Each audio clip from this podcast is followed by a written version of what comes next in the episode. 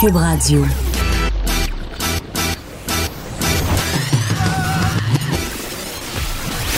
Pour elle, il n'y a jamais de mauvaise question. De 13 à 15. Les effronter. Avec Geneviève Peterson.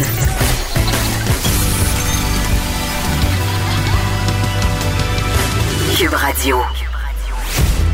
Bonjour tout le monde, j'espère que vous allez bien. Évidemment, aujourd'hui, on est le 6 décembre. On célèbre, entre guillemets, le 30e anniversaire des tristes événements qui ont eu lieu à la Polytechnique. On vous en parle depuis le début de la journée, mais c'est impossible de ne pas en parler. Et j'avais vraiment envie de commencer l'émission euh, en nommant les victimes. Je sais, on est un peu tanné parfois de parler Polytechnique. On est un peu tanné qu'on nomme les victimes. Mais je vais vous expliquer pourquoi je vais, je vais lire leur nom aujourd'hui à ce micro. C'est parce que euh, dans la salle ici, il y a beaucoup de, collègues à moi qui étaient pas nés, en fait, pendant les événements de Polytechnique. Moi, je suis née en 82. J'avais, j'étais pas très vieille, j'avais comme 7 ans quand c'est arrivé. Je m'en rappelle encore. Confusément, c'est vrai, j'ai pas un souvenir très, très précis de ces événements-là. Mais je me rappelle encore que mes parents étaient devant leur télé, qu'il y avait un bulletin de nouvelles en direct. Je me rappelle des images des voitures de police devant Polytechnique, des ambulanciers, euh, de l'incrédulité sur le visage des gens. Ça m'avait marqué. Je comprenais pas exactement, comme petite fille, qu'est-ce qui était en train de se passer. Je comprenais pas non plus que Marc Lépine, c'est ça qui visait, des filles, des femmes. J'en avais aucune idée. Mais j'ai grandi avec cette tragédie-là, cette horreur-là sans nom qui s'est abattue sur notre Québec le 6 décembre 89. Euh, et parce que justement, on veut pas que ça tombe dans l'oubli, on veut pas non plus oublier ces filles-là. Ben, je trouve que c'est important euh, de se souvenir d'elles, de se souvenir de qui elles étaient, de nommer leurs noms. Geneviève Bergeron, Hélène Colgan, Nathalie Croteau, Barbara Degnaud, Anne-Marie Edward, Maude Aviernik, Barbara Kluznik Vidavedjic, Marise Laganière, Marise Leclerc, Anne-Marie Lemay, Sonia Pelletier, Michel Richard, Annie Saint-Arnaud, Annie Turcotte. Et Marc Lépine avait 25 ans. Il a ouvert le feu sur 28 personnes, a tué 14 femmes, blessé 14 autres personnes, 10 femmes, 4 hommes. Il s'est suicidé. Ces crimes-là ont été perpétrés en moins de 20 minutes avec une carabine qu'il avait obtenue illégalement. On va en reparler plus tard euh, des armes d'assaut. Puis, euh, on est tanné d'en entendre parler parfois de, Polytechnique, puis on exclut la personne qui parle parce que je comprendrai jamais comment on peut être tanné de, commémorer cet événement-là. Euh, évidemment, notre souvenir s'est transformé, notre façon d'en parler s'est transformée aussi. Mais je comprends pas pourquoi on devrait arrêter d'en parler parce que la haine envers les femmes, elle est encore bien présente. Selon des données de l'Observatoire canadien du féminicide pour la justice et la responsabilisation, un féminicide a été commis tous les deux jours et demi au Canada l'an passé. Pauvre le 60 ans, là. Pauvre le 100 ans. Pas au Yémen non plus, là, au Canada. Un féminicide, tous les deux jours et demi. Il me semble qu'on n'en entend pas beaucoup parler de ça. Eh bien, je vais en parler tantôt avec la ministre responsable de la condition féminine, Isabelle Charret. Et, tu sais, quand je parle de haine des femmes, j'entendais quelqu'un dire ce matin en ondes qu'il avait justement écrit le nom des victimes, celles qu'on vient de nommer, sur les médias sociaux. Et qui avait reçu quand même une quantité euh, assez inquiétante de messages haineux, comme quoi ces femmes-là le méritaient, qu'elles méritaient ce qui leur était arrivé. Euh, je suis allée faire un petit tour sur la page de celui qu'il dit. Vous savez, j'aime bien ça. C'est une page où on collige, entre guillemets, les propos un peu aberrants, les dégueulasseries qu'on peut dire sur Internet sans penser qu'il y a des gens qui vont les lire. Et ce qui est intéressant avec cette page-là, ben on peut trouver ça intéressant ou on peut trouver ça méchant, mais Euh, on met les vraies photos de profil des gens qui ont tenu des propos euh, problématiques. Et je souligne au passage que les propos qui ont été tenus de façon problématique, euh, ce sont des publications qui sont publiques. Donc, rien de privé là-dedans. Les personnes qui ont tenu ces propos-là sur les médias sociaux, volontairement ou pas, ont, mis, ont mis ça public. Donc, vraiment, là, à ceux qui sont tannés et qui pensent qu'on a fait le tour de Polytechnique, que la haine des femmes, c'est derrière nous, hein, je vous lis quelques commentaires. Euh, un beau champion qui dit Ah ouais, il savait que c'était des femmes, des féministes, il y avait des lentilles pour détecter ça où, c'est juste un peu n'importe quoi. Femme égale pas nécessairement féministe. Ah, vas-tu toujours rester un homme et le corps carré? Ça, je sais même pas ce que ça veut dire. Je veux dire, il y a vraiment des gens qui disent n'importe quoi. Euh, donc, c'est ça. Beaucoup de publications sur euh, Polytechnique. Passez donc à autre chose avec vos bobos. Hein? Après 25 ans, on tourne la page. Mon petite erreur de calcul ici, peut-être, Maginette. Euh, revenez-en. La guerre a tué beaucoup plus de gens et vous en parlez pas à tout bout de champ. J'aimerais ça que vous voyez l'orthographe, c'est quand même assez fascinant. 30 ans. À chaque année, les féministes instrumentalisent cette tragédie à leur avantage assez ça, c'est en majuscule. Depuis 30 000 Québécois se sont suicidés et qui en parle? Personne. Et vous savez quoi? Il y en aura encore 1000 cette année, 80% des hommes, et ça va continuer. Ça, ça me fait toujours rire un peu, ce, ce genre de commentaires-là. C'est pas parce qu'on parle de féminicide, c'est pas parce qu'on parle de femmes qui sont victimes de violences qu'on invalide les problèmes des hommes puis qu'on n'en parle pas. Donc, ça me fait toujours rire, ce genre de commentaires-là. Et là, le classique, Marc Lépine était un nom de camouflage. C'était un arabe, ce gars-là, Gamil Garbi, un premier acte terroriste au Canada avant qu'on sache c'est quoi le terrorisme. Une petite couche de racisme par-dessus. C'est. Bon, je pourrais, euh, je pourrais en lire encore longtemps euh, de ces commentaires-là, mais tout ça pour vous dire que la haine est encore bien présente. Il y a des gens qui s'agossent qu'on parle de Polytechnique et ça, qu'on fasse référence au fait que Marc Lépine est un arabe, dans le fond, moi, ça, ça me ça me jette à terre. Je veux juste qu'on se rappelle, euh, on en parlait la semaine passée, la députée solidaire Christine Labrie qui a lu devant l'Assemblée nationale les insultes qu'elle reçoit sur Internet. Euh, pas juste elle, là elle puis les femmes de son caucus. Euh, tout le monde. Moi aussi, j'en reçois assez régulièrement des, insultes. Ma collègue, d'ailleurs, Sophie Durocher, en a eu une coupe, a deux semaines, je crois, d'insultes, des insultes qu'elle reçoit assez périodiquement sur Internet. Ça fait partie de notre travail. C'est ça qu'on se fait dire.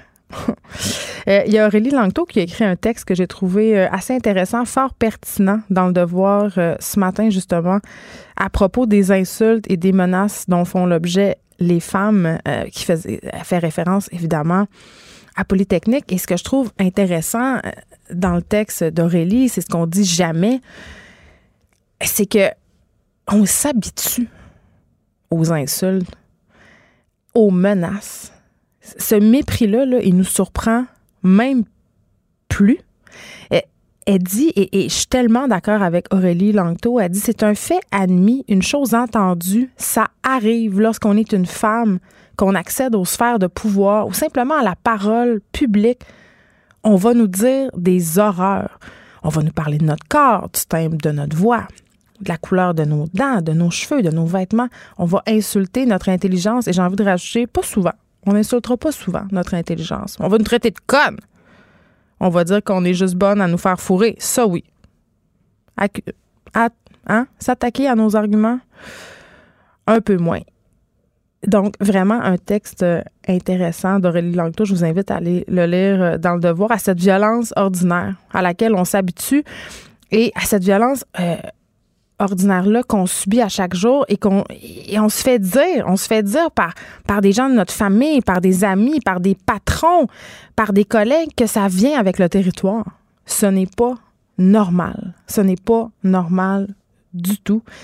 Et 30 ans après Polytechnique, la haine des femmes persiste. Elle est là tous les jours. Elle est là dans toutes les sphères de la société. Parfois, elle est subtile. Parfois, elle est moins subtile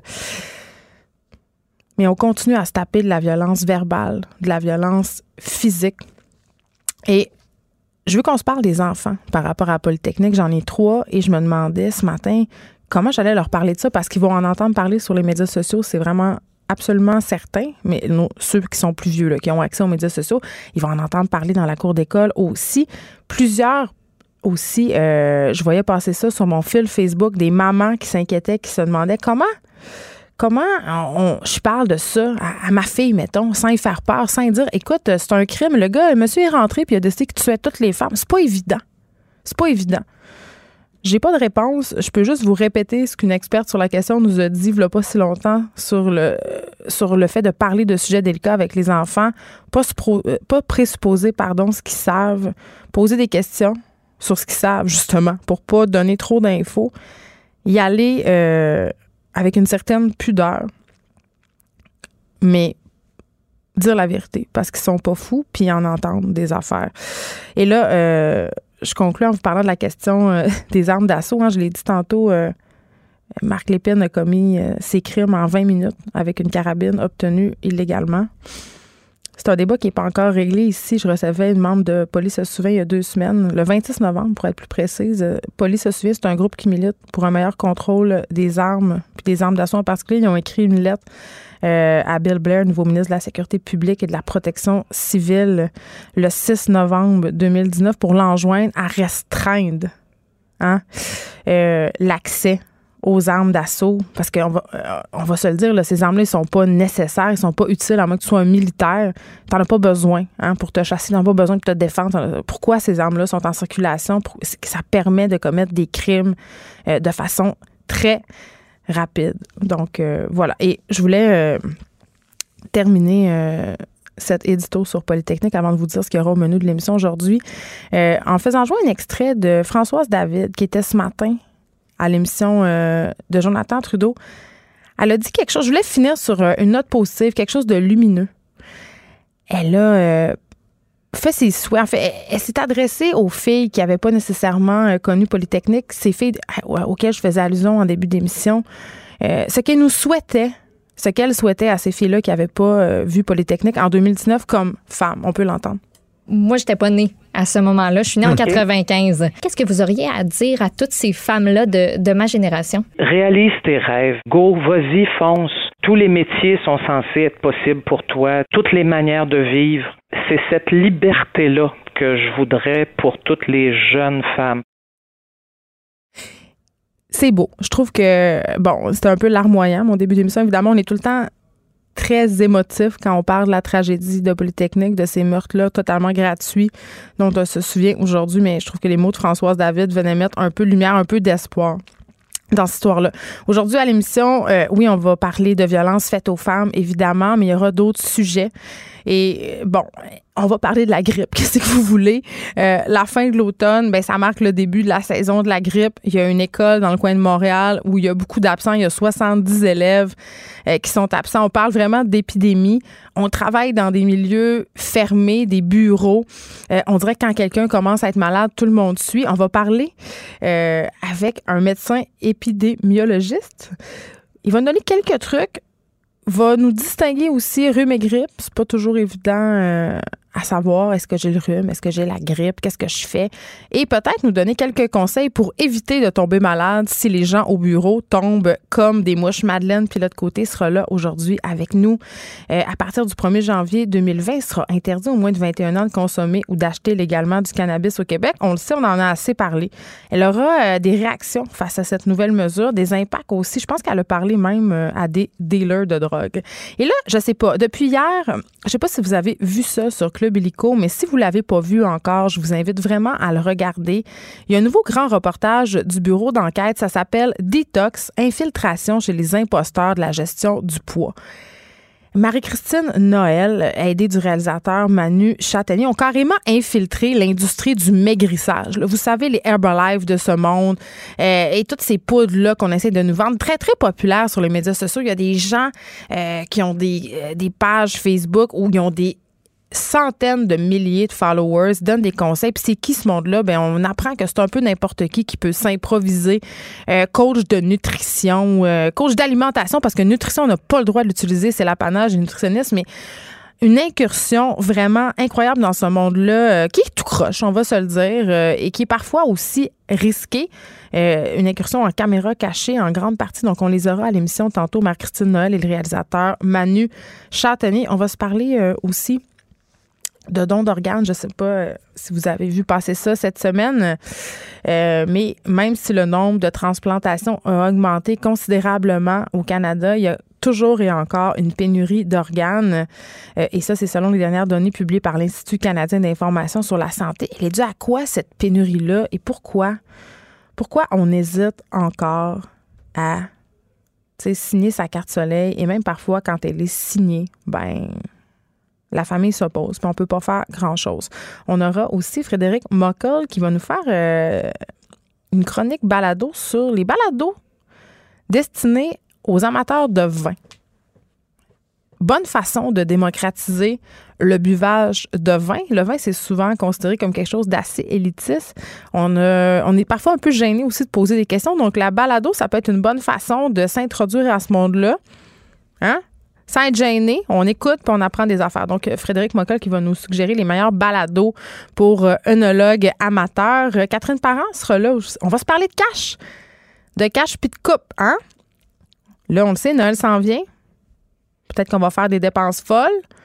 On va se demander est-ce que les couples qui consomment moins sont plus heureux? Moi, j'aurais tendance à dire que non.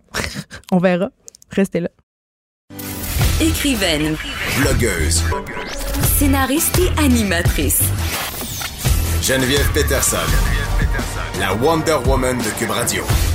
Bon, dans l'actualité, il y a cette école primaire de Lorraine sur la rive nord de Montréal qui est aux prises avec un taux d'absentéisme anormalement élevé. Puis ça, c'est à cause de la grippe. C'est par dizaines que les enfants sont demeurés à la maison. Et je dois dire que à l'école primaire de mes filles, il y a environ deux ans, il y a eu une épidémie massive de gastro. Il y avait vraiment beaucoup d'enfants qui étaient absents. Et ça nous fait toujours un peu peur comme parents, ne, serait-ce que la question de l'absentéisme scolaire parce qu'on se demande ce qu'on va faire avec nos enfants et tout, mais même au bureau, euh, quand les gens commencent à être malades, souvent c'est un cercle vicieux. Euh, la fin de l'automne qui marque le début de la saison de la grippe au Québec, on les voit point les épisodes au travail, dans les écoles, c'est commencé.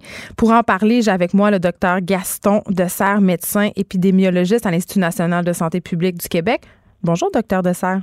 Madame. Je sais qu'on ne commentera pas le cas de l'école euh, de Lorraine en particulier, mais euh, en tout cas, une des préoccupations qu'on a quand l'hiver euh, commence à arriver pour de vrai, là, ce sont les espaces clos. Tu sais, on travaille dans, dans des bureaux, dans les gens vont à l'école, et là, tranquillement, pas vite, souvent s'installent des petites épidémies. Et là, moi, en tant que, je dirais, hypochondriaque en chef, je voudrais vous demander, OK, qu'est-ce qu'on peut faire pour se protéger ou protéger nos enfants?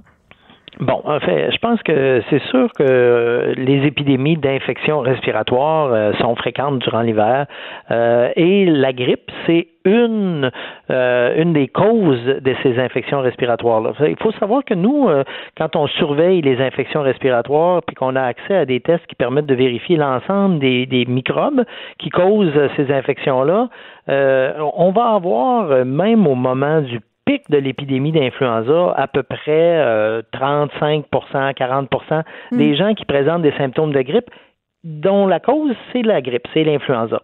Le reste, c'est l'ensemble des autres virus respiratoires. Bon, alors évidemment, on connaît le virus du rhume, mais il y en a beaucoup d'autres là qu'on appelle des virus para-influenza, virus respiratoire syncytial, entérovirus, adénovirus et compagnie. Vous me perdez, vous me perdez.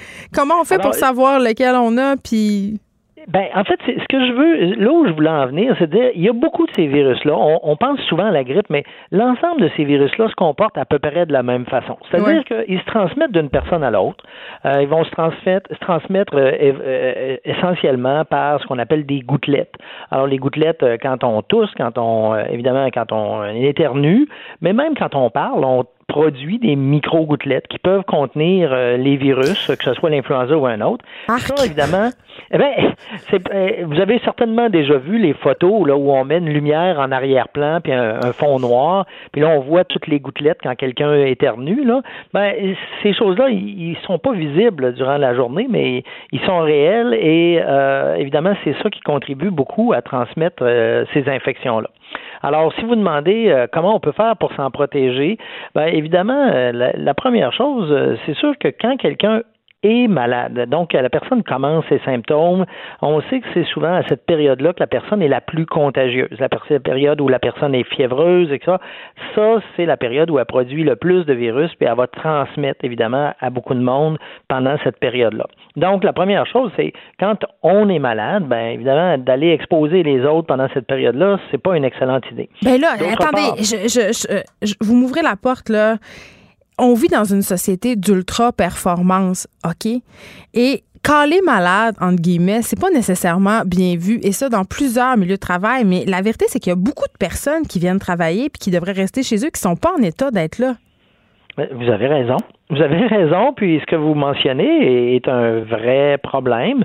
Euh, puis moi, évidemment, je le connais particulièrement pour les travailleurs de la santé, euh, dans le contexte où euh, le nombre de travailleurs de la santé est limité. Si quelqu'un appelle pour dire, ben là, je suis évreux aujourd'hui, puis je suis malade, j'irai pas travailler, c'est sûr que ça amène une surcharge aux autres. Mm. Et donc, il y a beaucoup de monde qui, même en étant des travailleurs de la santé, sachant tout ça, vont aller travailler pareil. Et, et ça, c'est pas une bonne idée. En tout cas, dans le terme, en termes de, de prévenir la transmission à, d'autres personnes, les premiers jours, c'est les jours où on est le plus contagieux. Mais je le sais, Richard Martineau est venu travailler ici avec une gastro, puis tout le bureau l'a eu.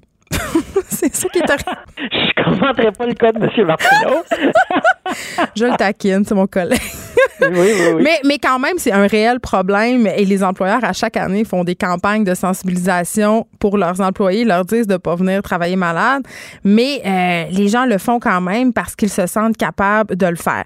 Et là, moi, je veux qu'on se parle d'un truc que ma mère me disait tout le temps quand j'étais petite. Ma mère me disait, puis je l'entends encore, je l'entends encore, habille-toi, tu vas avoir la grippe.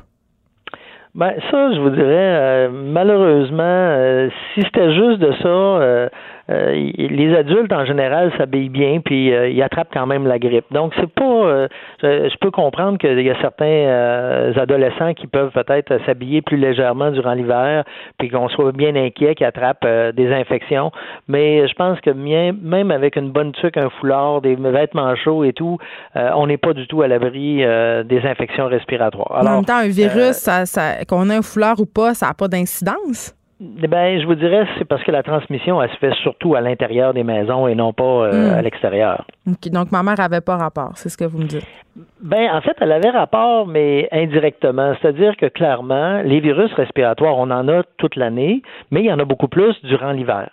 Alors, durant la saison froide, c'est là où on voit le plus d'infections respiratoires. Mm. Et euh, donc, euh, c'est là où la tuque et les mitaines euh, peuvent peut-être nous donner l'impression que si on s'habillait plus chaudement, on serait mieux protégé. Mais je vous dirais que ça a beaucoup plus rapport avec la saison elle-même qu'avec le froid qui est présent au moment aujourd'hui par rapport à demain ou tout ça. Donc, les espaces clos. Ben, euh, on est à l'intérieur, on a des contacts qui peuvent être plus ou moins rapprochés avec d'autres personnes. Euh, l'autre chose, c'est que la transmission directe par ces gouttelettes-là dont je parlais, euh, elle existe, mais il y a aussi la transmission qu'on va appeler indirecte. Alors, c'est pour ça qu'on parle aux gens de, de se laver les mains. C'est sûr que si quelqu'un tousse euh, dans sa main, euh, nous serre la main tout de suite après, on prend, on, on, se rend pas compte, on se touche le visage, le nez, les yeux, ben, on pourrait s'inoculer les virus et là devenir malade sans avoir inhalé les gouttelettes directement. Alors, le lavage de main, même si ça a l'air drôle pour une infection respiratoire, c'est sûr que euh, ça contribue à diminuer les risques d'être infecté. Et se faire vacciner contre la grippe, docteur Dessert?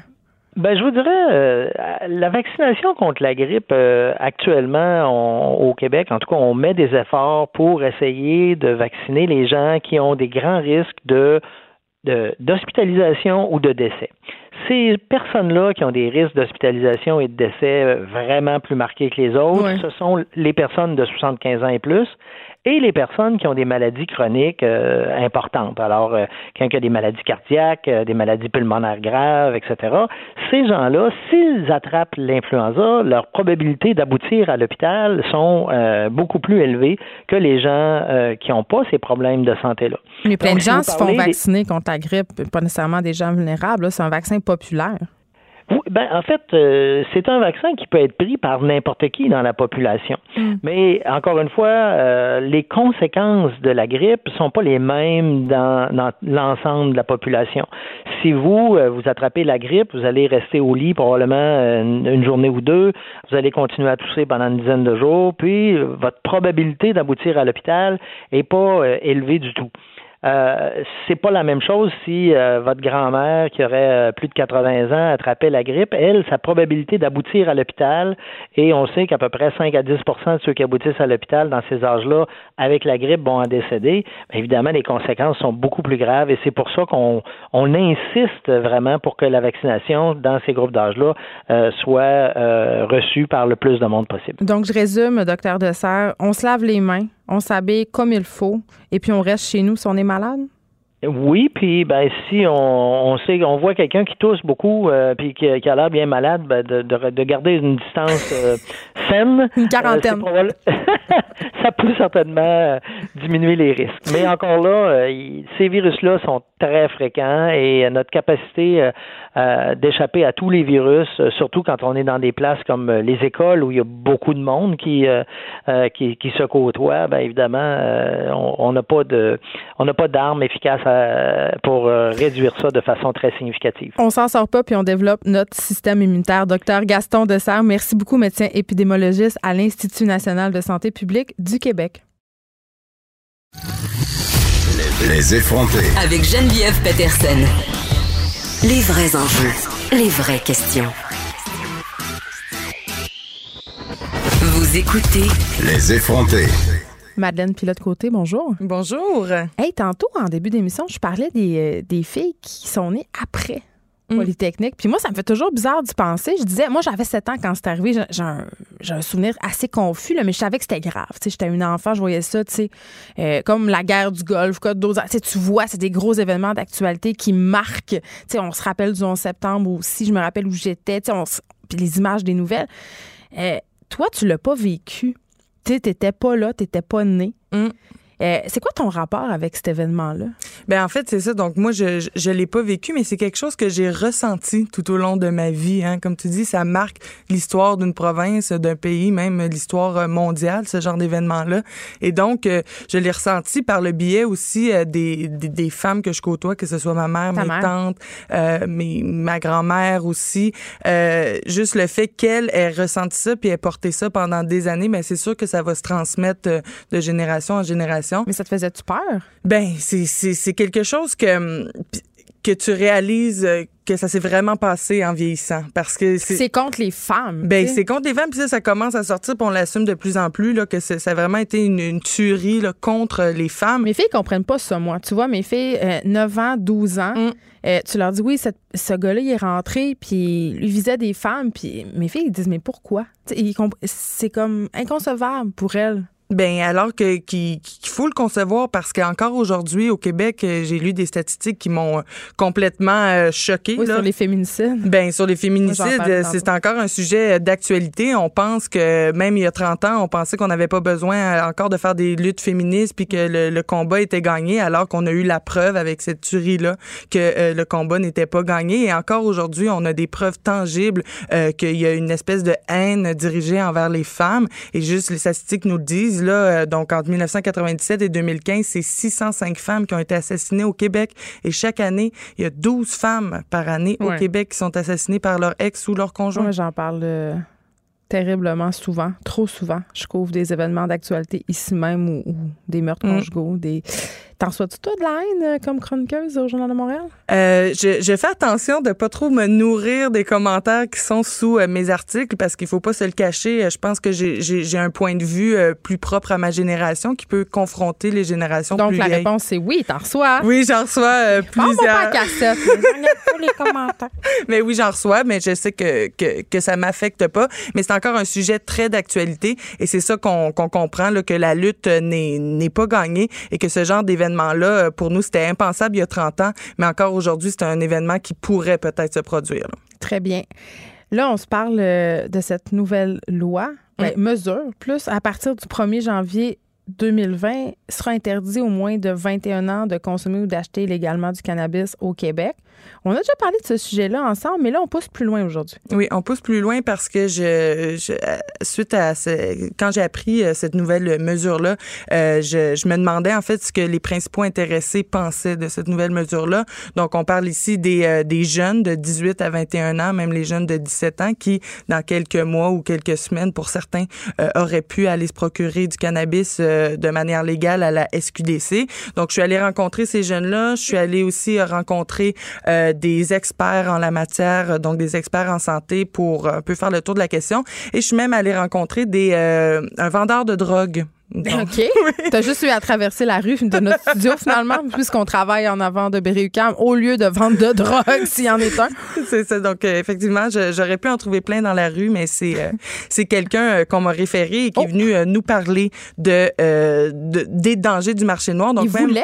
Oui, il voulait, mais c'est sûr qu'on a gardé son anonymat. Et euh, donc, il va y avoir un topo qui va sortir euh, là-dessus euh, bientôt. Et le topo que j'ai fait avec les jeunes et les experts va sortir lundi sur Tabloïd, donc la plateforme web de Québécois. Donc, vous pourrez aller consulter ça. Donc, c'est ça. À partir du 1er janvier, ils n'auront plus le droit de consommer du cannabis légalement. Et ça, c'était, c'est une nouvelle mesure là qui, qui va qui va entrer en vigueur dans quelques semaines, mais qui, qui est arrivée en même temps que la mesure il y a un mois à peu près euh, qui disait qu'on n'avait plus le droit de fumer dans les lieux publics. Donc maintenant, au Québec, on n'a plus le droit de fumer dans les lieux publics. Finalement, au Québec, on est vraiment safe par rapport aux potes. On est la province la plus sévère. Puis c'est drôle parce qu'on dirait qu'on essaie, on tente par tous les moyens de contourner les lois fédérales puis de, d'empêcher les jeunes de fumer. Mais on en parlait tous les deux l'autre fois. Euh, c'est un peu, en tout cas, à mon sens, un coup d'épée dans l'eau que cette nouvelle mesure. Et en plus, ça va à l'encontre de tout le discours euh, des experts sur la consommation. Tu sais, il y avait ce dossier dans The Lancet, qui est une importante revue scientifique, euh, un dossier fait par des chercheurs. Euh, j'ai parlé à une chercheur qui a participé à cette étude, à ce dossier-là dans The Lancet par rapport au discours sur la consommation. Mm. Là, on parlait davantage de drogue dure, euh, même si cette expression-là est rendue un peu désuète, mais quand je dis drogue dure, on parle à de la cocaïne, on pense à de la cocaïne, des, l'héroïne, tout ça, les opiacés. Et tous les experts s'entendent pour dire que l'approche répressive ne sert absolument à rien. Et on l'a vu les chiffres nous le montrent, depuis la légalisation du cannabis, il n'y a pas d'augmentation de la consommation chez les jeunes. C'est ce qu'on craignait. Bien, c'est ça. Puis il n'y a pas d'augmentation. Et ce que j'ai compris là, en rencontrant ces jeunes-là, c'est que ça les empêchera pas de consommer du cannabis. Qu'est-ce qu'ils t'ont dit? Ce qu'ils vont faire, c'est qu'ils vont aller directement sur le marché noir. On peut justement écouter euh, quelques extraits. J'ai beaucoup d'amis à ma job qui ont 21 ans et plus, puis qu'eux, ils en consomment. Fait parfois je fume avec eux, fait que ça serait pas un problème d'en fumer. Moi, ce que j'aurais à dire au gouvernement, c'est qu'ils peuvent pas donner un droit à une personne et l'enlever tout de suite après, euh, qu'ils devraient nous laisser faire nos choix, nous laisser vivre. On est des adultes, on sait ce qu'on veut, puis justement, c'est ça qu'on veut montrer, c'est que nous autres aussi, on a le droit à ça. C'est grave que l'alcool puis les cigarettes, tu peux aller t'acheter ça à 18 ans, tu peux aller virer chaud marde puis fumer un paquet de cigarettes, mais tu peux pas aller fumer ton petit bat. Faut que tu attendes jusqu'à 21 ans. Je pense juste qu'au contraire, le marché noir va monter. Le but, c'était de diminuer le marché noir quand ils l'ont réglementé. C'est ça leur but, je leur annonce que non, ça va pas marcher. Il y a trois morceaux de robot pour l'expression virer chaumarde. Hein? oui, donc c'était des jeunes de, de, deux jeunes de 19 ans et un jeune de 18 ans euh, qui nous ont parlé dans l'extrait euh, qu'on vient d'entendre. Mais j'en ai interviewé 10 de ces jeunes-là et tous s'entendent pour dire euh, que ça ça diminuera pas leur consommation puis qu'ils vont aller sur le marché noir pour s'en procurer. Tout le monde tout le monde dit ça. Même j'ai eu d'autres d'autres témoignages. Par exemple, la SQDC permettait aux jeunes d'avoir du cannabis sécuritaire et de ben savoir ce qu'ils consommaient. Parce que c'est ça le problème. Souvent, on sait pas ce qu'on consomme. Puis même si, c'est drôle, j'avais une discussion avec ma fille de secondaire 1 parce qu'elle est allée dans un party où je savais qu'elle allait avoir un petit peu d'alcool Qu'est-ce que tu veux que je te dise? C'était ça qui était ça. Euh, puis je posais la question, ouais, mais là, euh, si vous avez de l'alcool, euh, il va-tu avoir du pot? Puis elle me disait non. Puis là, en même temps, j'expliquais que même si, tu sais, c'est fameux, hey, je le connais, le gars qui en vend, là, c'est bien correct, qu'est-ce qu'il y a dedans? J'essayais d'expliquer que on peut, c'est pas si facile à contrôler. Puis ce qui est, ce qui est drôle, c'est le paradoxe que relève un des jeunes qu'on a entendu c'est complètement débile. Mm. On a le droit d'aller acheter de l'alcool. On a le droit de jouer aussi, hein, à l'Auto-Québec. Oui, des jeux de hasard. On, sait que mm-hmm. on sait où ça mène parfois, les jeux de hasard. On a le droit d'acheter des cigarettes Des cigarettes. Euh, mais pas du pot. Mais pas du pot. Ben, plus maintenant. Pour l'instant, il y a encore le droit, mais plus maintenant. Puis on s'entend que l'alcool, c'est la drogue qui fait le plus de ravages. C'est une drogue qui est socialement acceptée. Mm. Euh, puis là, on parle pas de tous les médicaments qui sont, euh, qui sont donnés sous prescription et qui sont, qui sont en train de devenir aussi un problème pour plusieurs personnes. Je, je, comprends pas. parce que si on ose, Madeleine, mm. l'âge légal, d'ailleurs pas si. ça va se faire. ça va se faire. Euh, ben, pourquoi on n'ose pas l'âge légal pour consommer ben, c'est selon. L'alcool. Ben, je veux dire, pourquoi on n'ose pas l'âge légal du permis aussi? Parce que là, tant qu'à faire, je veux dire. Ben, pour que ce soit tous la même chose. Où sont les âges? Ben, c'est ça. Puis pour que, que, que, ça se réponde, puis qu'on qu'on ait comme la même donnée pour chacun des, des drogues qu'on peut prendre. Parce qu'il faut pas oublier que l'alcool, c'est aussi une drogue, puis qui est très dangereuse. Il y a beaucoup plus de morts là, par l'alcool que, que par le cannabis. Je pense que le cannabis, il n'y en a même pas. Donc, euh, c'est tout ça pour dire qu'il y a une espèce d'incongruité mm. entre le fait qu'on puisse justement boire une bouteille de vodka à 18 ans puis euh, se rendre à l'hôpital parce qu'on est en coma éthylique alors qu'on pourra pas euh, fumer un petit joint. Et euh, donc, c'est beaucoup cette incongruité-là que, que, les jeunes ont relevé. Et du point de vue des experts, eh bien, euh, c'est la même chose. Là, je suis allée rencontrer Nicolas Chadi, un pédiatre spécialiste en, toxicomanie euh, à l'hôpital Sainte-Justine. Et d'emblée, je lui pose la question et il me dit que les spécialistes en médecine de l'adolescence, les spécialistes en santé publique sont unanimes. Ils pensent pas que c'est une bonne idée, cette loi-là. Mais non, c'est ça. Puis ça me fait tellement rire parce que Lionel Carman, notre bon ministre, délégué à la santé et aux services sociaux, mm-hmm. lui, ce qu'il a dit, c'est écoutez, mon but, c'est vraiment de protéger les adolescents. Mais moi, je trouve que ce genre de mesure-là, ça fait exactement le contraire. Parce que qu'est-ce qui va arriver, justement? Tu sais, ils vont aller s'approvisionner à des places douteuses. S'ils sont plus capables de consommer du pot, ils vont, est-ce qu'ils vont boire plus d'alcool? Tu sais, il y a comme toutes sortes de, de, de, mauvais côtés. Mais oui, parce que c'est sûr que ces jeunes-là vont trouver un moyen de consommer. Ça, c'est certain. Et euh, j'ai parlé à un autre expert, Didier Jutra-Assouad, donc euh, lui, euh, qui est un psychiatre et qui m'expliquait que c'est des mesures de prévention qui devraient être priorisées avant de... Mais oui, il y a tout un discours qui doit venir avec ça, là, mm-hmm. avant d'en arriver à faire de la la, comment on appelle ça, la prohibition, parce que c'est un peu ça quand ben, même. C'est un peu ça. Puis il me disait, euh, ce spécialiste-là, Didier Jutraswad, que euh, le simple fait d'interdire une substance, ça va pas venir faire en sorte que les gens vont pas consommer. C'est vraiment les ben, mesures de stratégie de prévention qui vont aider à, à prévenir les consommations problématiques. Là. OK. En tout cas, je, moi, je... non, mais c'est parce que je me tente comme pas de parler de ce dossier-là parce que je trouve ça tellement stupide. Puis je comprends pas. C'est drôle parce qu'on parlait euh, que la CAQ était le, le gouvernement. Euh, j'avance, je recule, j'avance, je recule. Mm. On l'a vu avec le dossier sur l'immigration, on l'a vu avec le dossier la semaine passée sur le dépôt du projet de loi 51 par rapport aux congés parentaux. Mm-hmm. Il me semble qu'il y a eu beaucoup de grogne sur la question du cannabis. Euh, je veux dire, il y a beaucoup de personnes qui les ont critiqués. Mais ils reviennent pas en arrière parce que la population, à la base, on s'en rappelle, était contre la légalisation du cannabis par le gouvernement de Justin Trudeau. Ben, je pense que ceci explique cela. Ben, on se demande si, ce genre de mesure-là, si cette mesure-là est, prise dans le but de plaire à la base électorale. Puis euh, on se demande aussi si, euh, ça va vraiment être bénéfique pour ces jeunes-là parce que les arguments que le gouvernement Legault euh, fournit en lien avec cette mesure-là sont un peu flous. Hein, on parle de protéger les jeunes contre les, les effets que ça pourrait avoir dans la santé mentale. Donc, euh, ça, oui, on peut, on peut. C'est un bon argument. Oui, mais en même temps, les protéger. Je veux dire, c'est parce que si on fait d'un côté, on fait de l'interdiction, puis de l'autre côté, il n'y a pas rien qui est fait dans les écoles pour discuter de drogue de façon non coercitive, c'est-à-dire d'en parler, pas de façon positive, pas de dire, hey, se droguer, rien Non, mais sans tabou. Sans tabou. C'est, ben, puis d'expliquer, puis d'en parler sans faire sentir à nos enfants que c'est la chose la plus mal au monde. Moi, ça me fait. je trouve qu'on est une société d'hypocrites, Madeleine. Parce que d'un bord, on est comme. On se dit, bon, ben là, je sais pas, c'est 21 ans, puis là, fumer pas de potes, c'est pas correct. Puis de l'autre côté, on dit tout ça avec notre verre de vin la main. C'est ça, qui, est une drogue très acceptée, l'alcool, comparativement au cannabis. Mais encore une fois, qui, qui, a, autant de dangers, sinon peut-être même plus.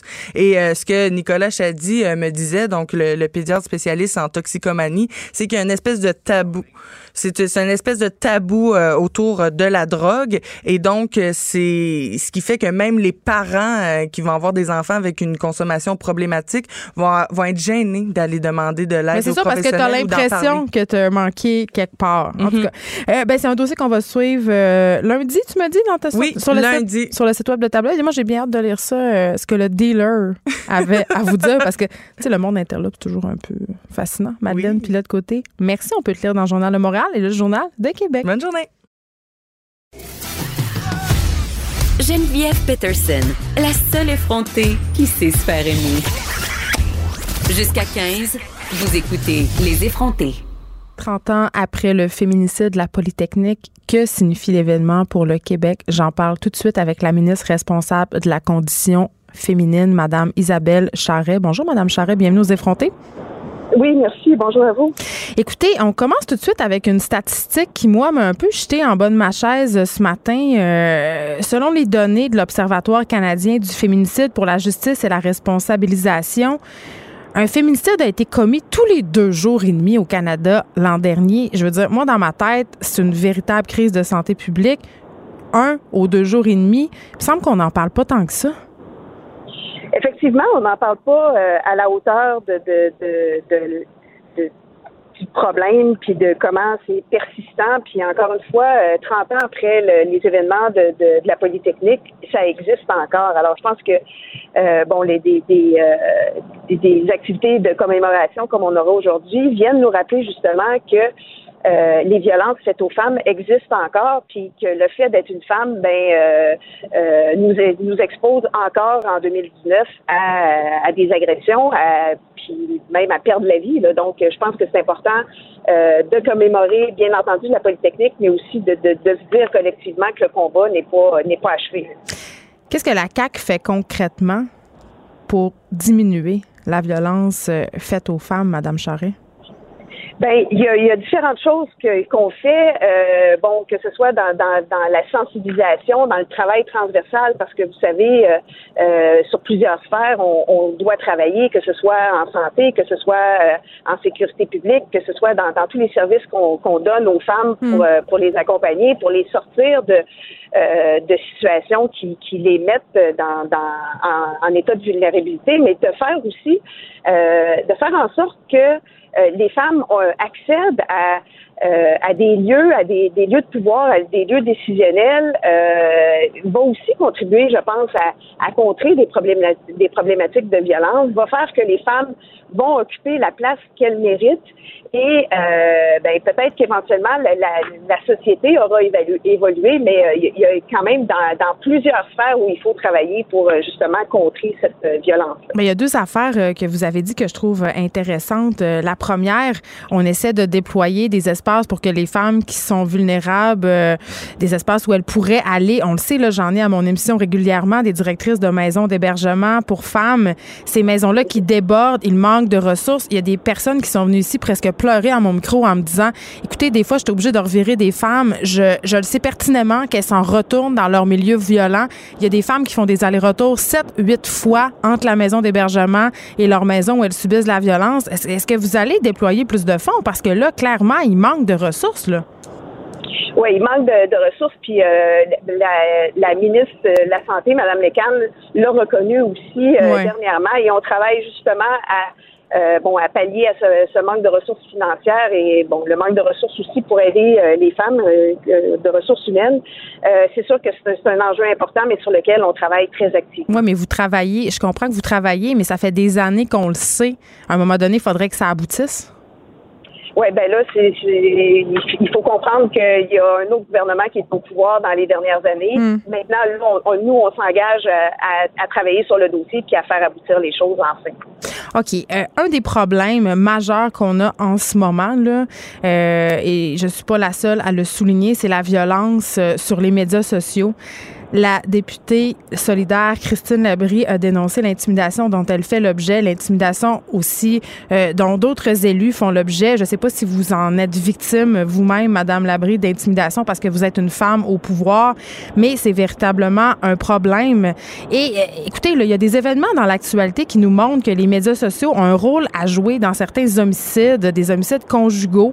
Euh, je sens pas qu'il y a une volonté politique tant que ça de contrôler ça. Quand est-ce qu'on va passer des lois pour que les gens qui font des menaces derrière leur clavier, intimident, font des appels au viol, euh, que ces gens-là aient des conséquences légales. Je veux dire, si on pense au cas de Daphné Huard-Boudreau qui a été tuée froidement par son ex-conjoint, il l'avait dit sur Facebook qu'il s'en allait la trucider. On n'a rien fait. Oui, ben en fait, euh, puis ça, je, je, juste vous reprendre sur le, la dénonciation de, de Mme Labrie. En fait, c'est un, un, travail collectif qui a été fait. Euh, bon, d'une part, on, a fait une activité euh, avec le secrétariat de la Constitution féminine, avec le cercle des femmes parlementaires, justement pour pour se pencher sur le dossier, parce que c'est un, c'est un c'est un phénomène qui est relativement jeune, hein, qui a pris des, des proportions extrêmement grandes et qui sont qui, qui, est quand même pas évident à à jongler avec bon euh, que ce soit le, le, le, système judiciaire ou euh, que, que ce soit le, la liberté d'expression et tout ça, il y, a, différents angles qui sont quand même assez difficiles à, à, à circonscrire. En termes de volonté, par contre, euh, je pense que là, ça a été établi. On a, on a fait une motion aussi la semaine dernière.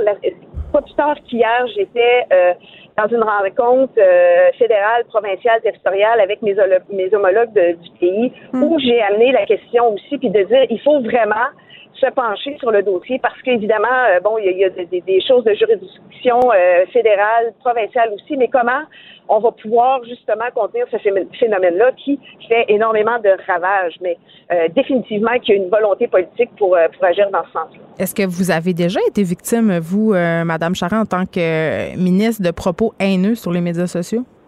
Ben, définitivement, comme à peu près tout le monde, oui, j'ai été euh, victime de, différents propos. Par contre, je ne lis pas ces propos-là. Donc, les commentaires en Vous êtes bonne. je ne les lis pas. Puis, je, puis euh, bon, je, suis bonne ou je suis euh, naïve ou je ne sais pas comment trop le dire, mais c'est sûr que je euh, je fais pas exprès pour me mettre dans une position qui pourrait me rendre vulnérable. Et puis, je pense qu'il y a aussi ce phénomène-là. Je pense que les, euh, les trolls ou les gens qui vont attaquer euh, vont le faire en sachant que ça, peut atteindre quelqu'un. Alors, peut-être que je, je m'en fais moins euh, faire parce que je, je m'expose pas à cette, vulnérabilité-là. Là. Puis là, on, est dans les dans les hypothèses. Là, je, je, je pourrais pas, je connais pas assez le phénomène et pourquoi les gens le euh, perpétue des, ménages, des messages haineux sur, euh, sur les médias sociaux, mais définitivement comme personne. Puis je mm. sais aussi que, euh, que je pense pas que ce soit nécessairement ciblé à une personne en particulier. Je pense que c'est juste une façon de, de d'attaquer puis de diminuer puis de euh, les femmes en général. Alors tu sais je, je, j'ai un détachement par rapport à, ces, ces commentaires là qui peut-être me sert, mais au-delà de ça, je sais qu'il y a beaucoup de femmes qui sont euh, qui sont extrêmement euh, sensibles et euh, plus que préoccupées, là, qui sont excessivement affectées par ce genre de, phénomène-là, puis de commentaires-là, et, il faut faire quelque chose parce que ça, n'a pas lieu d'être. Madame Charret, on parlait tantôt des maisons d'hébergement pour femmes. d'un autre côté, il faut s'occuper aussi de nos gars, hein, parce qu'on en parle de plus en plus de cette détresse masculine qui pousse parfois certains hommes à commettre des gestes d'une extrême violence. Pour eux non plus, il n'y en a pas tellement de ressources au Québec. Euh, ben, en effet, hein, y a, y a, je pense que le, le, phénomène n'est pas exclusif aux femmes qui sont en détresse. Il y a des hommes qui sont en détresse. Puis, euh, je parlais justement euh, avec euh, avec un groupe qui, qui vient en, en aide aux, aux, hommes violents, mmh. qui nous disait que euh, on, on, a toujours l'impression que les, les, hommes qui vont commettre des gestes violents sont des, des hommes qui ont été dans un espèce de pattern puis de, de, de cycle de violence puis qui reproduisent ce qu'ils connaissent. Ben ça se peut. mais... mais... mais là, ce qu'on apprend, c'est que de plus en plus d'hommes euh, ils vont faire commettre des gestes violents, puis pas parce qu'ils ont un passé de violence. Là, c'est, comme euh, ils sont ils sont démunis, ne savent pas comment réagir, puis leur, façon de réagir, c'est la violence. Et ça, je trouve ça excessivement préoccupant. Ça veut dire que encore malgré ce qu'on a fait, ce qu'on a déployé, il reste encore que euh, ça, ça devient la façon de gérer une situation euh, d'agir violemment. Alors, je pense qu'il y a encore énormément de travail à faire bien sûr euh, pour les femmes qui sont victimes de violences, mais aussi euh, pour, les hommes qui peut-être euh, commettent des, gestes comme celui-là. Donc, vous allez en donner de l'argent, c'est tout ça que je comprends? Bien, on, on, en, on en a donné, on en donne encore, mais c'est sûr hmm. qu'il faut continuer à travailler dans ce sens-là, puis d'avoir un d'avoir une action qui est transversale parce que ce n'est pas juste, euh, tu sais, ce, serait simple hein, de dire on donne euh, tant de millions puis ça va être réglé. C'est beaucoup plus complexe comme ça, comme phénomène. Il y a à, plein de niveaux, à plein d'égards où il faut vraiment travailler, mais c'est un changement de société et puis euh, c'est pas juste l'argent qui va changer la situation. Ben oui, puis en même temps, j'aurais envie de vous dire, euh, Madame Charest, au lieu de faire des labs écoles, on pourrait peut-être se concentrer sur ce qui est véritablement important au niveau de l'éducation, c'est-à-dire sensibiliser nos jeunes à toutes les questions de violence, puis la fameuse question de la santé mentale aussi. Le moi, à mon émission, j'en parle régulièrement. Les jeunes qui consomment plus d'antidépresseurs, les jeunes filles en particulier consomment cinq fois plus d'antidépresseurs euh, qu'il y a cinq ans. Qu'est-ce que vous avez à dire là-dessus? Ben, tout à fait. C'est euh, absolument euh, c'est une aberration de, de voir euh, que justement les, les, les, jeunes sont plus médicamentés, sont moins il y, a, il y a toutes sortes de choses. Hein. On peut pas, encore une fois, là, si on avait juste une solution pour pour contrer tout ce phénomène-là, ce serait bien simple. Par contre, il faut travailler de diverses façons. Qu'on pense dans tous les, les, ben programmes, le programme Agirto, quand on a donné de plus de ressources pour euh, pour les jeunes qui ont des, des, problématiques qui sont vulnérables. Euh, il y a, il y a plein de, de niveaux qu'on doit agir pour euh, justement essayer de contrer ce, ce ben, je sais pas, Madame Charest. On dirait que je suis pas convaincue. Moi, je suis pas ministre, mais il me semble que la solution est assez simple. Éducation, puis injection de fonds pour que les personnes qui viennent en aide aux femmes violentées ou aux hommes en détresse aient les moyens d'officier. Je veux dire, c'est assez simple. Ben, l'éducation, euh, il y, a, à plein de niveaux, on travaille là-dessus. L'éducation, on est en train de. Mais comment, ben, concrètement? Je veux dire, ben, avec la mesure Agirto, avec donner des ressources, à, donner des moyens aux enseignants pour pouvoir faire leur travail comme il faut, donner des lieux aussi d'emploi qui sont euh, euh, qui font en sorte que euh, le milieu euh, peut répondre aux besoins de, de, nos jeunes. Il n'y a pas juste une mesure qui va faire en sorte que ça va régler la problématique. Ça, je, je, je m'excuse, mais je, je pense qu'à plein de, de, plans, il faut travailler. bon, en santé mentale, on, on est en train de, de, de, revoir, on a une commission qui est en train de se pencher là-dessus. Je, je, vous dis, si c'était si simple, ça aurait été réglé depuis bien des années, parce que je pense mm. n'y a personne qui veut voir des, des, des situations situation euh, euh, problématique, euh, mais il faut, il faut justement avoir un travail concerté, avoir des mesures qui sont porteuses puis qui vont porter fruit ben, à l'avenir. Parlons-en des mesures porteuses. Vous parliez tantôt de l'accès des femmes aux postes de pouvoir. Moi, j'ai envie de savoir comment on les encourage, nos jeunes filles, comment on les amène ailleurs ben, en, leur donnant accès à différentes possibilités, de d'une part de voir de plus en plus de femmes qui sont impliquées en politique. Hmm. Euh, je pense que ça, c'est, bon, c'est déjà une, une, façon de dire aux, aux, jeunes filles, ben voici, c'est une possibilité, vous pouvez, euh, vous pouvez y accéder aussi. Mais en même temps, en ayant des femmes qui sont dans des lieux de, décisionnels, ça change un peu les pratiques, ça change les mentalités. Puis éventuellement, je pense que ça, ça va faire en sorte que de plus en plus de jeunes filles vont être intéressées. On a aussi différentes euh, différentes mesures pour inciter les, les, les femmes à aller dans des euh, bon dans, dans, des lieux de pouvoir, en politique entre autres, avec le secrétariat à la condition féminine, euh, on, on, finance certaines euh, initiatives. Alors bon, ça se fera pas encore une fois du jour au lendemain, mm. c'est pas. Mais aussi il faut changer la façon d'aller chercher les filles pour aller en politique parce que on, ne va pas recruter de la même façon une femme puis un homme pour aller en politique. Hein. Les hommes vont donner leur CV puis ils vont se porter volontaires pour euh, pour participer, alors que les femmes, faut aller les chercher, faut aller les convaincre, faut aller leur euh, leur démontrer que euh, elles, elles, sont pertinentes et elles ont leur place parce que tu sais souvent là, puis moi je suis le, le, plus bel exemple. Moi, il a fallu qu'on vienne me chercher à plusieurs. Oui. Aviez-vous des modèles, tu sais? Ben, ben j'ai des modèles, bien entendu. J'ai, plein de collègues qui sont là, qui sont à l'Assemblée nationale maintenant, qui font un travail exceptionnel, puis des, de, de de, de, de, tous les horizons, là, de tous les partis politiques, mais je pense que de voir de plus en plus qu'on a un nombre record de femmes qui sont élues, je pense que ça, c'est déjà euh, un pas dans la bonne direction. Mais encore une fois, je pense que comme femme aussi, ben, il faut travailler ensemble, puis de euh, justement de se donner des moyens, des ressources, puis de, de, de s'épauler pour euh, justement faire en sorte qu'on en ait de plus en plus. Madame Isabelle Charret, merci, ministre responsable de la condition féminine. merci à vous. On, on, se parlait dans le cadre, évidemment, de la commémoration des événements de Polytechnique on voit qu'il y a encore beaucoup de choses euh, à faire, beaucoup de combats à gagner et on est, en tout cas, je veux pas être pessimiste, mais j'ai pas l'impression qu'on est tant que ça sorti du bois. Les effronter. Deux heures où on relâche nos bonnes manières.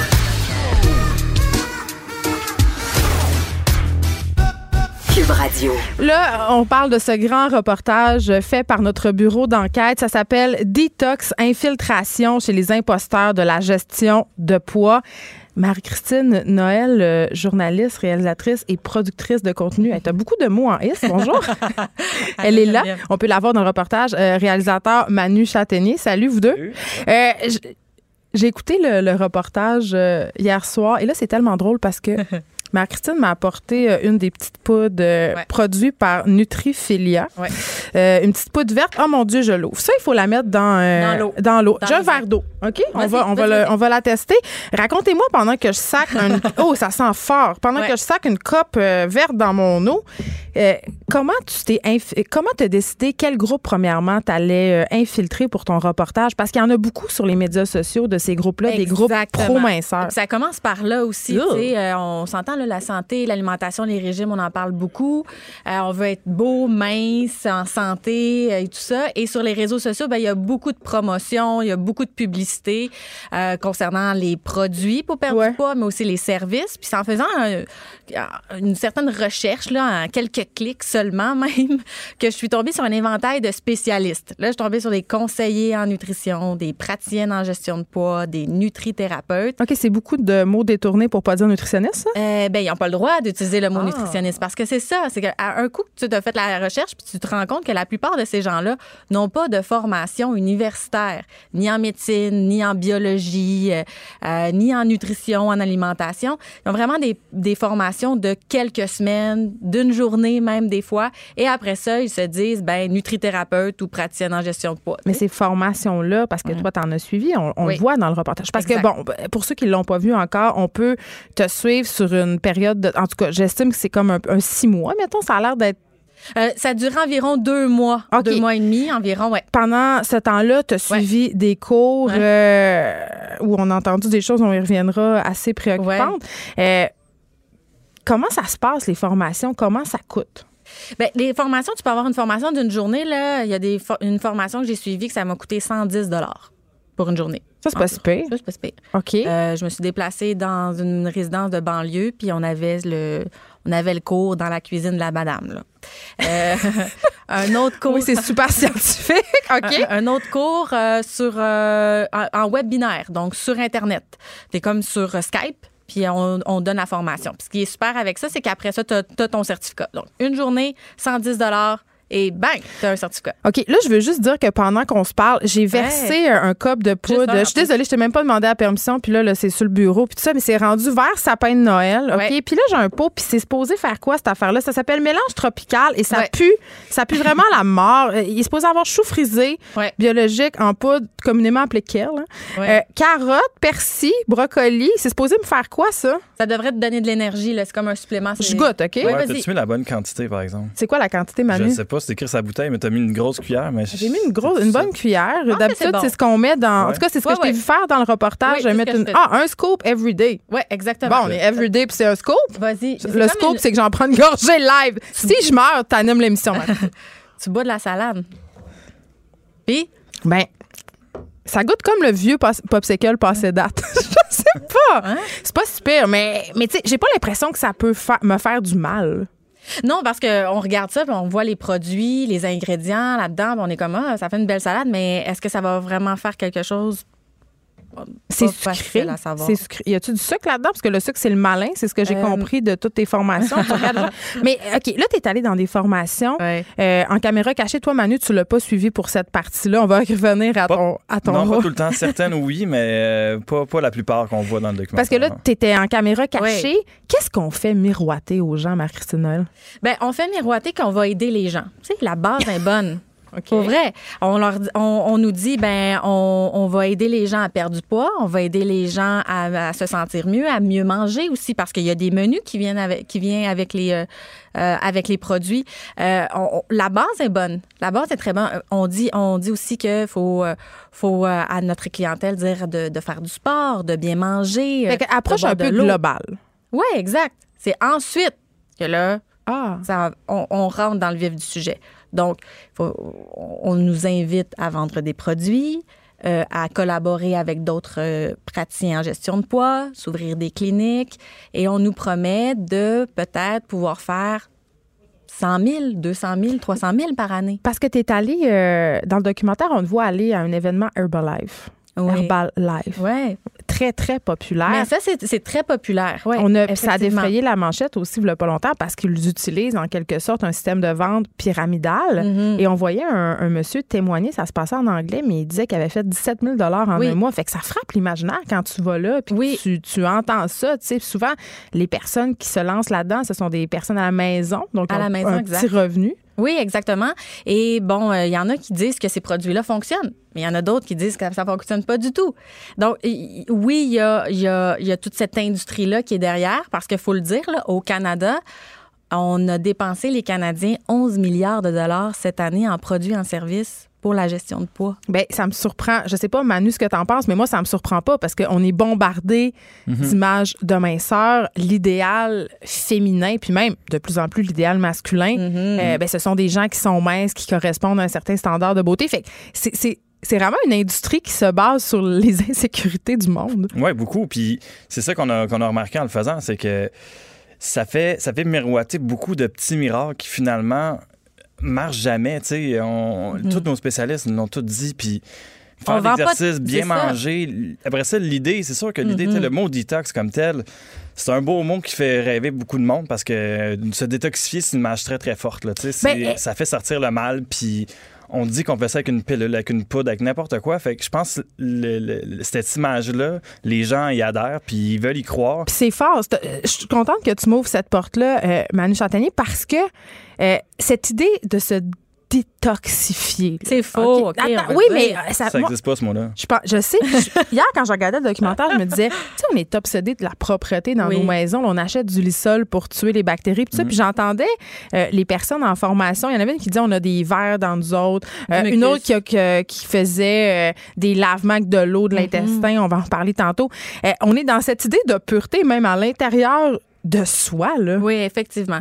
Puis ben, c'est là, c'est pour ça qu'on a pris le mot détox parce que ça n'existe pas, le, la, la, la, détox. Mais les toxines, on en parle tellement depuis plusieurs années. Là, on est plein de C'est tout le temps pas clair. Hein?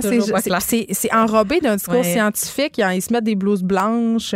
Ben c'est pas des scientifiques, c'est ça. C'est des gens qui se disent spécialistes. Puis c'est tellement mal régi au Québec que ben, tout le monde peut se dire spécialiste en alimentation, en nutrition, en coach, euh, en santé. Donc, mais ils n'ont pas jamais le droit d'utiliser le mot nutrition parce que ça appartient à l'ordre des diététistes et nutritionnistes. Mais on joue beaucoup, beaucoup, beaucoup sur les mots. Ben, on l'entend. La fille dit on n'a pas, on n'a pas le droit de s'appeler nutritionniste. Elle le dit, on va jouer sur les mots. Euh, en parlant de choses dites qui, moi, m'ont fort mhm. inquiété, euh, il y a eu des références à la vaccination et à l'autisme, mhm. des références aussi euh, aux hormones et à l'homosexualité. Il y avait des propos quand même assez inquiétants tenus par des personnes qui étaient en, en position de former des gens. Oui, puis les professionnels de la santé qu'on a rencontrés, là, c'était très important pour eux de dire ceci, c'est dangereux. Qui, vous avez rencontré comme professionnel? On a rencontré entre autres euh, Yves Jalbert qui s'occupe de l'Association de la santé euh, de la SPQ, de la santé publique du Québec. Euh, lui, là, il a fait son cheval de bataille pendant cinq ans. Là, il a travaillé que là-dessus, sur les produits mhm. pour, perdre, pour, pour la gestion de poids.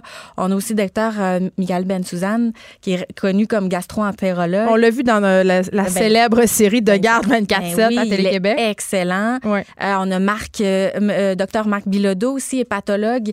On est allé chercher les meilleurs dans leur domaine pour vraiment qu'ils nous expliquent c'est quoi, est-ce que ça existe vraiment une cure de foie, une cure de, de détox, une cure d'intestin? Est-ce que c'est bon? Est-ce que ça fonctionne? Est-ce qu'on devrait prendre ça? Puis je vendrai pas de punch, là, mais tout le monde nous le dit, ça ne fonctionne pas. OK, mais je ne sais pas si vous connaissez euh, euh Courte Oui. C'est une, une, madame enrobée oui, qui s'est ben à course à pied, puis son slogan, c'est « Il n'y en aura pas de miracle ». Bravo. tout le long que j'écoutais cette affaire-là, je me disais, mm. c'est ça qu'on nous vend. On nous vend du miracle, mais quand même, c'est ces gens-là, ils en ont des exemples miraculeux. on nous en flash en pleine face du monde qui ont perdu 100 livres avec la poudre. Avant, après, ah, j'ai perdu 50 livres. Ben, c'est pour ça aussi que les gens font confiance à ces produits-là et à, ces, ces, euh, ces, gens qui se disent spécialistes en alimentation. C'est parce qu'on les voit sur les réseaux sociaux, la photo avant de la madame, puis le après. Ben, c'est spectaculaire. Oui. Même moi, je serais tentée. Gars, je la bois, la petite poudre verte en ce moment, puis je me dis, coudon, peut-être je vais maigrir de la taille. Ah ouais, comme si on avait besoin.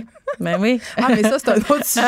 Qui es-tu pour juger de, ma perception? Mais t'en as rencontré. Ce que je juge en ce moment, c'est que tu étais en train de continuer à le boire. Tu mmh. T'as pas besoin de ça. Pour vrai, là. C'est pas très bon. Je pense que je vais arrêter. Ben oui. Oui, pour le bien de ta santé. Exactement. OK, parce qu'en plus, c'est ça. Achète des légumes, achète des, des, fruits. Tu vas voir, tu vas avoir bien plus de fun aussi à, là, je fais à manger. Je fais tout un plat avec mon verre de, verre de Nutrifilia, NutriGrain, mais où je vais en venir, c'est que ces produits-là, c'est le fun. On leur fait confiance parce qu'ils ont l'air homologués par Santé Canada. Ils ont un petit numéro euh, marqué dessus, le C'est ça. Ça, mhm. qu'est-ce que c'est, Marc-Christine? Ça, c'est un numéro d'homologation de Santé Canada. Euh, l'homologation chez Santé Canada pour les produits d'auto-soins comme ça, des produits naturels, c'est assez simple. On y va vraiment avec les ingrédients. on le sait, là, tous les ingrédients sont naturels en ce mais moment. Mais ça a l'air inoffensif. Exactement. Mais c'est pas homologué comme un médicament, par exemple. On fait pas de tests, euh, on fait, on n'a pas de, de, de placebo, on n'a pas tout ça. Là on, envoie quelques documents, Santé Canada, Santé Canada vérifie.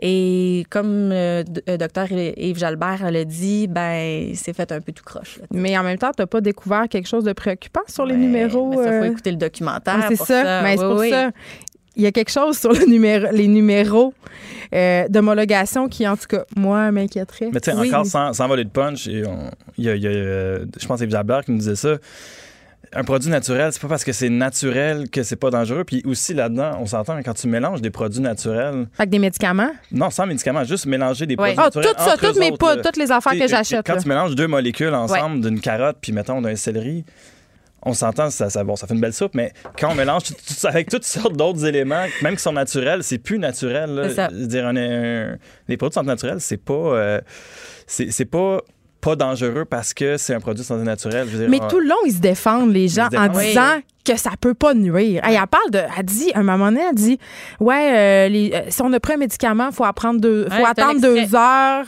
On peut-tu l'entendre? Quelqu'un qui prend des médicaments, euh, est-ce que il va l'évacuer, son médicament? Il n'y aura aucun danger deux heures après la prise de médicament. Fait que deux heures après tes médicaments. Oui, tout le temps. Deux heures après ton médicament. N'importe quel médicament, il n'y aura pas de problème. Alors, elle affirme encore une fois sur un ton extraordinairement péremptoire, il n'y a aucun danger deux heures après la prise d'un médicament. La question est posée sur un médicament. Donc, euh, on dit très génériquement. Mais ça dépend de quel médicament on parle. Docteur Ben Suzanne. Mais non, mais je veux dire, on dit des choses absolument Ouais. Dangereux. Je veux dire, c'est dangereux. On ben, conseille les gens. Oui, c'est ce que les professionnels nous disent. C'est dangereux. Oui. Puis est-ce que, OK, puis là, peut-être t'as pas la réponse, mais moi j'entends ça, puis je me dis, mais ces gens-là s'exposent à des poursuites. À un moment donné, pratique illégale de la médecine. T'avais quelqu'un du Collège des médecins qui disait, tu à un moment donné, euh, tu sais, OK, t'es allé dans une. Raconte, raconte on voit dans le reportage.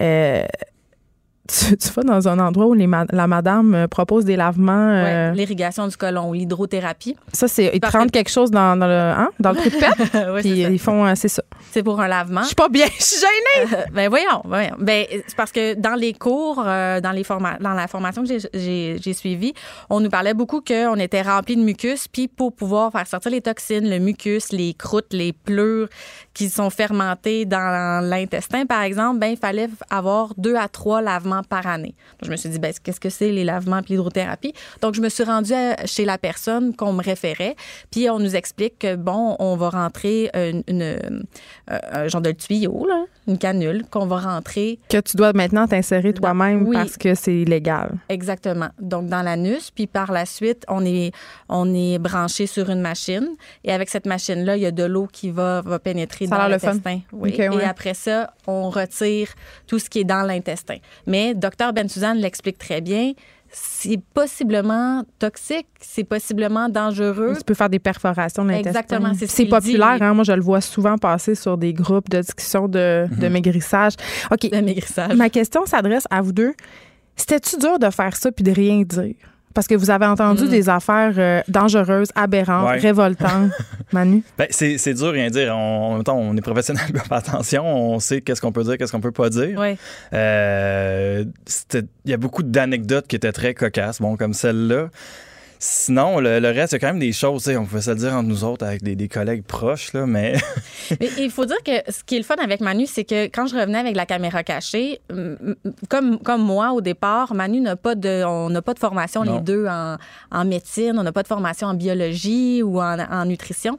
Puis Manu me demandait souvent, c'est-tu vrai qu'on est plein de mucus? Est-ce que c'est vrai? Imaginez, là, quelqu'un qui est dans le cours se pose aussi les questions ou puis se dit, ben si la personne me dit que c'est vrai, puis que cette personne-là a l'air crédible. Oui, mais qu'elle a un c'est discours, l'autorité. ça c'est, c'est très légitime, C'est là, sûr que c'est de, de- de légitime. croire à tout ça au début. Ben Parce oui.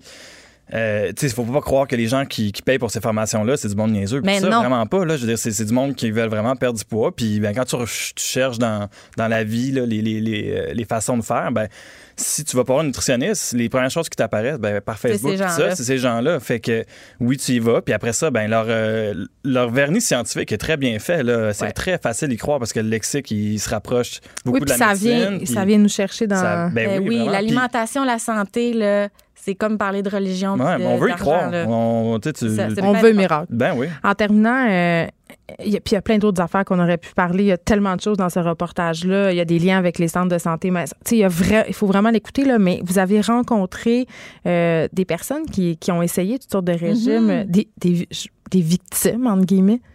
Ben, c'est des gens, comme Manu disait, c'est pas des gens niaiseux et tout ça. C'est des gens qui, qui oui, une, de, de- de- de- une mère de famille qui a essayé plusieurs produits, puis plusieurs techniques et tout ça, puis ça n'a pas fonctionné pour elle. Mais on trouvait important dans le documentaire de montrer ces gens-là aussi qui l'ont essayé. Puis pour certaines personnes, on a eu des commentaires. Là, Il y a pour des gens, là, ça fonctionne. Il y a des produits. Puis Mais c'est dès que t'arrêtes le problème. Ben, il y a, il y a les, les régimes yo-yo, on les connaît, euh, mais tout Ouais. ça, pour certaines personnes, mais pour d'autres, ça n'a pas fonctionné. Puis pourquoi? Ben, parce que les professionnels nous le disent, ça marche pas à long terme, puis souvent, ça peut être dangereux, il faut faire attention, tu sais. Donc, j'espère que les gens vont regarder ça, et vont se dire, hey, ma cure de détox, là, puis ma cure de foie, ma cure d'intestin, là, c'est fini, là. Ben, je trouve que ça tombe à point parce que eh, c'est juste avant les fêtes. Puis on le sait, au mois de janvier, Mhm. plusieurs personnes sont tentées euh, de se mettre au régime. Donc, ça s'appelle Détox Infiltration chez les imposteurs de la gestion du poids. Vous pouvez regarder ça. C'est sur Illico. Marc-Christine Noël, merci. Manu Châtaignier, merci. Excellent Merci. travail. Bravo.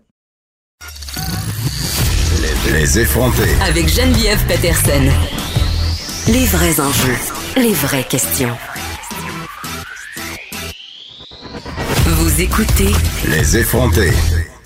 Même si le nombre de transplantations a augmenté de 33% depuis 10 ans, il y aurait toujours une pénurie d'organes au Canada et ça, c'est selon les dernières données publiées par l'Institut canadien d'information sur la santé. J'en parle tout de suite avec Louis Beaulieu, directeur général de Transplant Québec. Bonjour, Monsieur Beaulieu.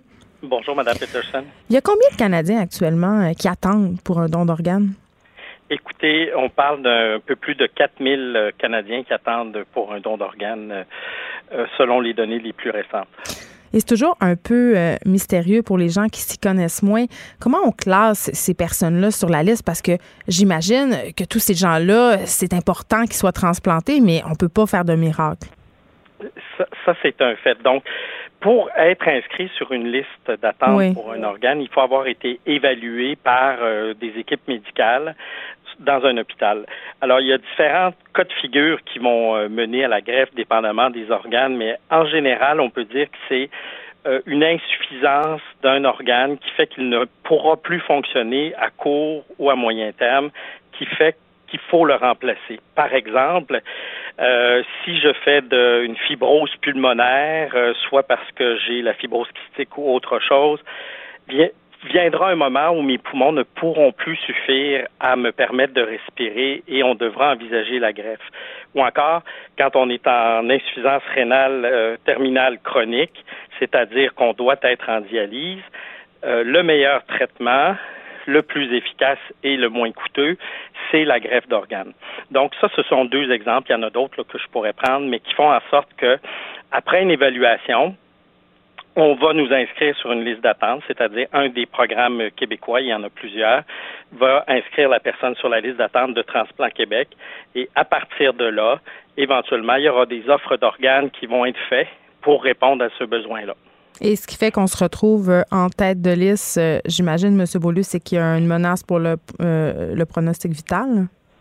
Et effectivement, idéalement, on aimerait greffer le plus tôt possible. Idéalement, dans les cas de dialyse, on aimerait mieux ne pas aller en dialyse, mais pour le moment, selon la façon dont les algorithmes ont été élaborés avec les médecins, les scientifiques, les éthiciens, on arrive à la conclusion qu'on doit être en dialyse pour pouvoir bénéficier d'une greffe de rein. Pour les autres organes, il y a d'autres facteurs qui vont jouer en compte et, effectivement, euh, le risque éminent de décès euh, va provoquer euh, une urgence et cette urgence-là va être traitée le plus rapidement possible. Et Dieu merci pour ça, on a aussi des collaborations pan-canadiennes où on va partager un certain nombre d'organes en fonction des urgences. J'ai une question un peu délicate. Euh, j'imagine qu'il y a des gens qui meurent faute de donneurs? Malheureusement, oui. Il y a des gens qui meurent. Euh, pour tout le Canada, il y a eu 223 décès en 2018. Euh, c'est quand même beaucoup? C'est quand même beaucoup. un bon grand nombre de ces décès-là pourraient être évités si on avait des organes plus rapidement à disposition. Euh, et il faut dire, bon, au Québec, qu'en 2018, on a eu, Dieu merci, que 28 décès, puis j'insiste pas sur le cas, j'insiste sur les 28 décès. Et, mais voyons si ce, cette moyenne-là se maintient dans l'année en cours, euh, parce que, évidemment, on parle de décès, mais quand on parle de gens en dialyse, on parle aussi d'une qualité de vie très difficile. Il faut y aller souvent, euh, c'est ça. Trois fois à l'hôpital par semaine. oui. Euh, et c'est dur physiquement, mais c'est aussi très dur moralement de dépendre d'une machine. Et pour la famille qui doit accompagner, parce que c'est tout un mode de vie. Là. Moi, j'ai quelqu'un de proche de moi qui est en dialyse et c'est excessivement lourd pour tout le monde. Euh, parlez-moi du processus à partir du moment où on pense qu'on aura un éventuel donneur. C'est assez mystérieux pour la population. Comment ça se passe? Oui, effectivement, il y, a, une partie qui n'est pas intuitive à l'intérieur de ça. D'abord, le nombre de donneurs d'organes, c'est différent pour les donneurs de tissus, mais le nombre de donneurs d'organes en absolu est très petit. On parle d'un chiffre d'autour de 450 donneurs d'organes au décès par année pour tout le Québec. Puis ça, c'est pas des, si on comparait dans d'autres euh, États ou juridictions, ça serait des chiffres euh, équivalents en fonction de la population. Donc, c'est d'une part, il faut décéder à l'hôpital parce qu'on doit être capable de maintenir la fonction des organes dans le cœur, dans le corps, par mm. exemple, que le cœur continue de battre, que les poumons continuent de faire leur travail de respiration, mais on parle d'une personne dont le cerveau est décédé. Et si on enlevait la ventilation, ben, tout arrête. OK, donc ce que je comprends, euh, c'est qu'on garde, des, euh, M. Boulou, c'est qu'on garde certaines personnes en vie artificiellement, entre guillemets, pour préserver les organes, pouvoir les donner, c'est ça? Oui, en fait, je n'aime pas utiliser le mot artificiellement en vie. Pourquoi? Parce que la personne est décédée. Ah oui, c'est fonction cérébrale. Mais, mais quand même, euh, c'est pas innocent, mon choix de, vous, mon choix de mots, pardon. pour les familles, ça doit quand même être un peu difficile. C'est confondant. Je suis d'accord avec vous, c'est confondant parce que quand on maintient la ventilation, ça a deux effets. Un, ça maintient le corps chaud, posé, parce que la circulation sanguine continue, et euh, on voit le corps bouger à cause de l'insufflation et l'exhalation par les poumons. Donc, on peut franchement avoir l'impression que la personne est toujours en vie. C'est pour ça que le, le, choix des mots, à mon avis, est extrêmement important. Euh, J'entends bien. Euh, la personne, on pouvait la maintenir en vie parce qu'elle serait dans un coma duquel on pense qu'elle peut revenir. Euh, dans la région de Québec, il y a eu l'histoire de ce boxeur qui était dans un coma profond, mais qui en est revenu parce que son cerveau n'était pas détruit était encore fonctionnel. Sinon, il ne serait pas revenu de son coma. Donc, il y a, des, des, distinctions très importantes. Et qu'est-ce qu'on fait quand on est dans la période d'attribution des organes, c'est-à-dire de, de, vérifier s'ils sont suffisamment de qualité, euh, est-ce qu'ils sont suffisamment sécuritaires, on doit faire toute une série de tests, mais on doit maintenir la fonction des poumons et du cœur pour pas que les autres organes se détériorent et ne puissent plus ne puissent plus être transplantés parce que c'est c'est le, le sang qui circule qui maintient ces organes en fonction. Ce sont les organes, le cœur, les poumons, le foie, les reins, le pancréas. C'est fragile. C'est fragile au manque de circulation sanguine par rapport, disons, à de la peau ou des, parties d'eau ou même la cornée qui est beaucoup plus résistante au fait qu'il n'y ait pas de circulation sanguine on ne peut pas procéder de la même façon. Les techniques euh, en matière de dons d'organes, les pratiques aussi se sont considérablement améliorées depuis dix ans. Mais comment, qu'on, comment on l'explique alors ce manque d'organes encore? Bien, écoutez, je, pense d'une part que le nombre étant très petit, ça vient euh, poser une contrainte dès le départ. Euh, on sait par les pays les plus performants au monde qu'il y y a trois facteurs clés et déterminants. Le premier, euh, c'est qu'on assure une bonne formation des professionnels à l'hôpital. Autrement dit, à chaque fois que j'ai 100 décès dans un hôpital, j'ai peut-être un donneur Donc, c'est rare. Il faut donc être capable d'identifier le donneur potentiel, puis il existe des outils pour ça, et le référer. Donc, il faut tenir le personnel des urgences et des soins intensifs très bien formés. Deuxièmement, l'organisation des services dans l'hôpital pour un événement rare comme le don d'organes, il y a beaucoup de ressources qui doivent être mobilisées à court mm. terme euh, euh, pour faire l'évaluation du donneur, mais aussi bien accompagner la famille qui est dans une situation de crise. Là, je vous parle, ça va bien. À 5 heures, je m'effondre. On m'amène à l'hôpital. Euh, mes parents qui ont 90 ans leur disent Oups, Louis, non, c'est fini. C'est un choc. Comment on gère le don d'organes? Donc, on accompagne déjà bien les familles, mais on doit continuer de le faire mieux. Et troisièmement, c'est l'éducation, dans le sens noble du terme, de la population, euh, lutter contre les mythes, expliquer les bienfaits de la transplantation. Les gens ont peur de quoi?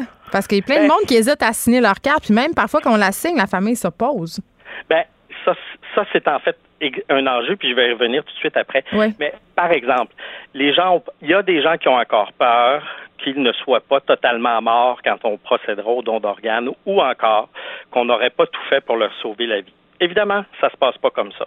D'abord, on essaie de sauver la vie des gens, et après, quand on n'y arrive pas, on considérera le don d'organes et on procédera. Il y en a d'autres, puis on peut tous se faire une image, puis là, je vais la provoquer. Euh, on peut s'imaginer sur une table d'opération, puis on prélève les organes, on sort les organes de notre corps. C'est pas une image qui nous plaît. Donc, on peut se faire ce genre de scénario dans notre tête, mais c'est pas la réalité. Parce que quand je suis mort, je suis mort. Il n'y a pas de doute. Et euh, encore d'autres vont dire, ben, on ne pourra pas procéder au rite funéraire, à l'exposition, euh, c'est contraire aux religions. Dans les faits, la plupart des grandes religions sont favorables au don d'organes. Il y a des bémols, des fois des enjeux. Alors, faut pas perdre de vue pour l'élément que vous avez soulevé aussi par rapport aux familles que la famille va être dans un état de crise. Le don d'organes mmh. survient la plupart du temps suite à un événement subi, une hémorragie cérébrale, un trauma crânien, etc. Euh, on sait euh, très bien maintenant que quand une personne a fait connaître ses volontés par écrit et qu'elle a parlé de ce qu'elle voulait avec ses proches, par exemple, moi, j'ai réfléchi au don d'organes. C'est important pour moi. J'aimerais beaucoup pouvoir faire ça à mon décès si c'est possible. Je vous demande, comme famille, je vous demande comme conjoint, de non seulement respecter ma volonté à ce moment-là, même si je sais que ça va être difficile pour vous, mais d'essayer de, faire en sorte que ça va pouvoir se produire.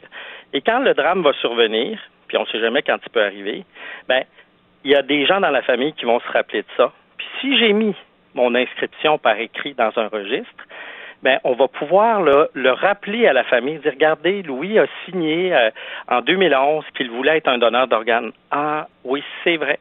Euh, OK, laissez-nous penser à tout ça, puis là, on revient.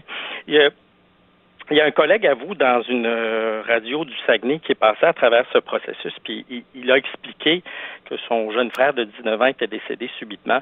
Et malgré le fait que son frère avait parlé clairement de tout ça, ça a été un sujet très difficile à aborder pour la famille à mm. cause de la situation de crise. Mais du fait qu'il l'avait fait et que c'était clair pour un grand nombre de membres de la famille, le don a pu se réaliser. Donc, ah, c'est pas linéaire. C'est pas un processus linéaire. Est-ce que euh, vous seriez en accord avec le projet euh, de loi du député libéral André Fortin? Ce qui demande, en fait, c'est que tous les Québécois adultes soient présumés consentants au don d'organes. Il y a des pays qui l'ont fait avec plus ou moins de succès. Je, vous dirais que euh, ce que je trouve extrêmement positif, c'est qu'on en discute beaucoup. Et oui, on peut discuter du modèle de consentement, mais c'est clair, il y a plusieurs juridictions qui, dont on, a l'exemple. Si on ne fait que ça, si on ne faisait que ça, on se trompe. Donc, il faut regarder plusieurs autres facteurs. Tantôt, j'ai parlé de la formation des professionnels, hmm. de l'organisation des services, puis de l'éducation du public.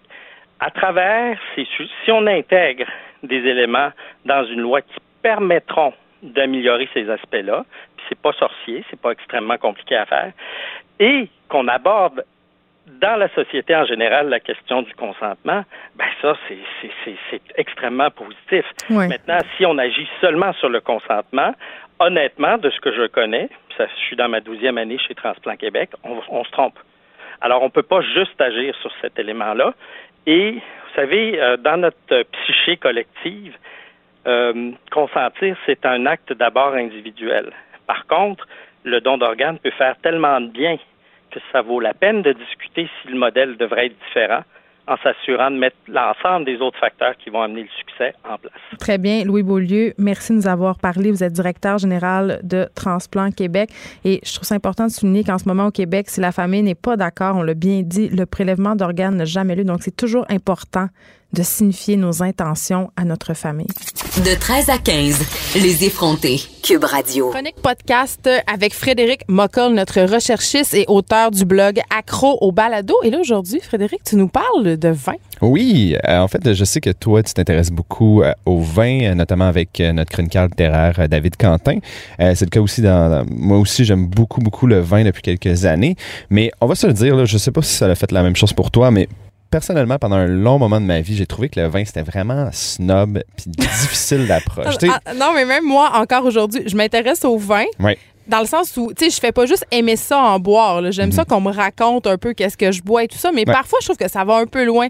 Exemple, tu vas dans un restaurant, puis là, le sommelier arrive, puis là, il te fait quasiment un spectacle, puis il fait, oh, ce vin, il goûte la mini-jupe, il goûte euh, l'embrassade, il goûte le champ de blé. T'es comme, hey là, calme-toi, là. je, veux, allé au théâtre, j'irai, là. Et puis toi, le paramètre que tu veux regarder, le principal, c'est combien la bouteille, euh, s'il vous plaît? Ben, pas nécessairement tant que ça, mais oui. Oui, je me souviens à l'époque où je commençais à sortir dans les restaurants, puis j'avais aucune idée de ce qu'on buvait. Puis, tu sais, je suis sûr que je suis pas le seul à faire ça, là, à, sélectionner pas, pas nécessairement le plus cheap, mettons la deuxième? le deuxième plus cheap. tu sais, juste pour être sûr. Ah oh, oui, je connais ça, moi, l'Espagne. Oui. Euh, oh, mais, euh, donc, euh, en fait, moi, c'est ça. Pendant longtemps, j'ai trouvé ça vraiment snob. Je m'intéressais beaucoup à la bonne bouffe, à la bière, qui est, selon moi, peut-être un alcool un peu plus facile d'approche, un peu moins snob. c'est drôle que tu dises ça. Moi, je suis pas capable. Ah ouais, OK. Je déteste toutes les bières. Sans exception. Je suis pas capable, genre, j'ai une réaction attends, épidermique. Là, tu parles de, de, de, de, que t'aimes pas ça. C'est pas, pas ça, c'est ça. C'est difficile d'approche nécessairement. Non. Mais tout ça pour dire, en fait, ça l'a vraiment pris. En fait, j'ai eu la chance d'avoir un ami, moi, qui, euh, qui travaillait dans le milieu, euh, qui est maintenant, qui gérait dans un euh, bar à vin à Montréal, puis qui, qui, a pu prendre le temps de m'expliquer exactement les trucs de base qu'il faut que tu saches pour connaître le vin. Pour, pour savoir, pour mettre un mot sur qu'est-ce que tu goûtes, pourquoi tu aimes ça, pourquoi tu aimes moins ça. parce, parce qu'après, tu peux commander des choses que tu puis tu sais quoi dire. Exactement, c'est ça. Puis tu sais, t'es pas obligé de savoir euh, quel sol, en fait, dans quel sol la vigne a nécessairement poussé. Là. Tu sais, ça, à la limite, on peut s'en foutre. Non, ça, raconte-moi-le. Ah, Dis-moi-le. Parle-moi du producteur, mais c'est pas à moi de le faire. Non, tu exactement. C'est ça. Moi, mes devoirs, c'est pas ça. C'est ça. L'histoire derrière chaque bouteille, ça reste quand même la job d'un sommelier. Exact. Donc, euh, demander au sommelier pour ça.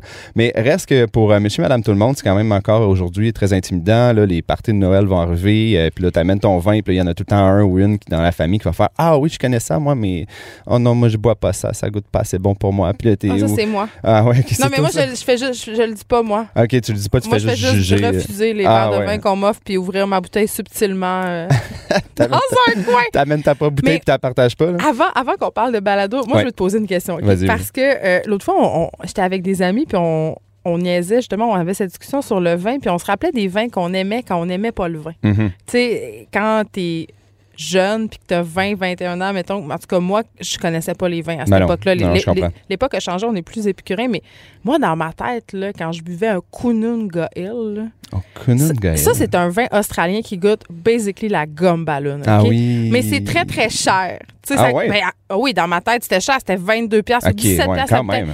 À 20 ans, je trouvais ça cher. Ben, pour la gomme ballon, c'est cher. Là, oui, 17 pièces, 20 pièces. Puis c'est drôle à quel point notre goût pour le vin se transforme, se raffine et qu'on recherche de plus en plus de la subtilité au lieu du, du goût 2 par 4. Oui, mais en fait, change. mais en fait, c'est bon, on fera pas un cours nécessairement je veux savoir de c'était quoi ton vin. Je veux savoir c'était ben, quoi ton en fait, vin. c'est moi c'était le classique. Euh, J'étais un, un jeune adolescent euh, qui euh, qui savait pas trop boire ou quoi boire, donc euh, tu sais le bon vieux Caballero de Chili. euh, Oh on là aimait là! toujours ça. Ça venait un litre, c'était 12 piastres même pas. Ça saoule. Eh ouais, exactement. Mais bon, c'est une, autre époque. Une époque révolue. mais c'est ça, en fait, je comprends aussi que les gens n'ont pas nécessairement quelqu'un dans leur entourage qui, justement, peut les aider à s'introduire à tout ça dans ce monde-là. Puis tu, ne vas pas dans un resto, dans un bar pour demander au serveur de faire Hey, tu peux-tu vraiment m'expliquer comment goûter les vins? Ça va te coûter genre 300$, puis tu n'auras peut-être pas compris.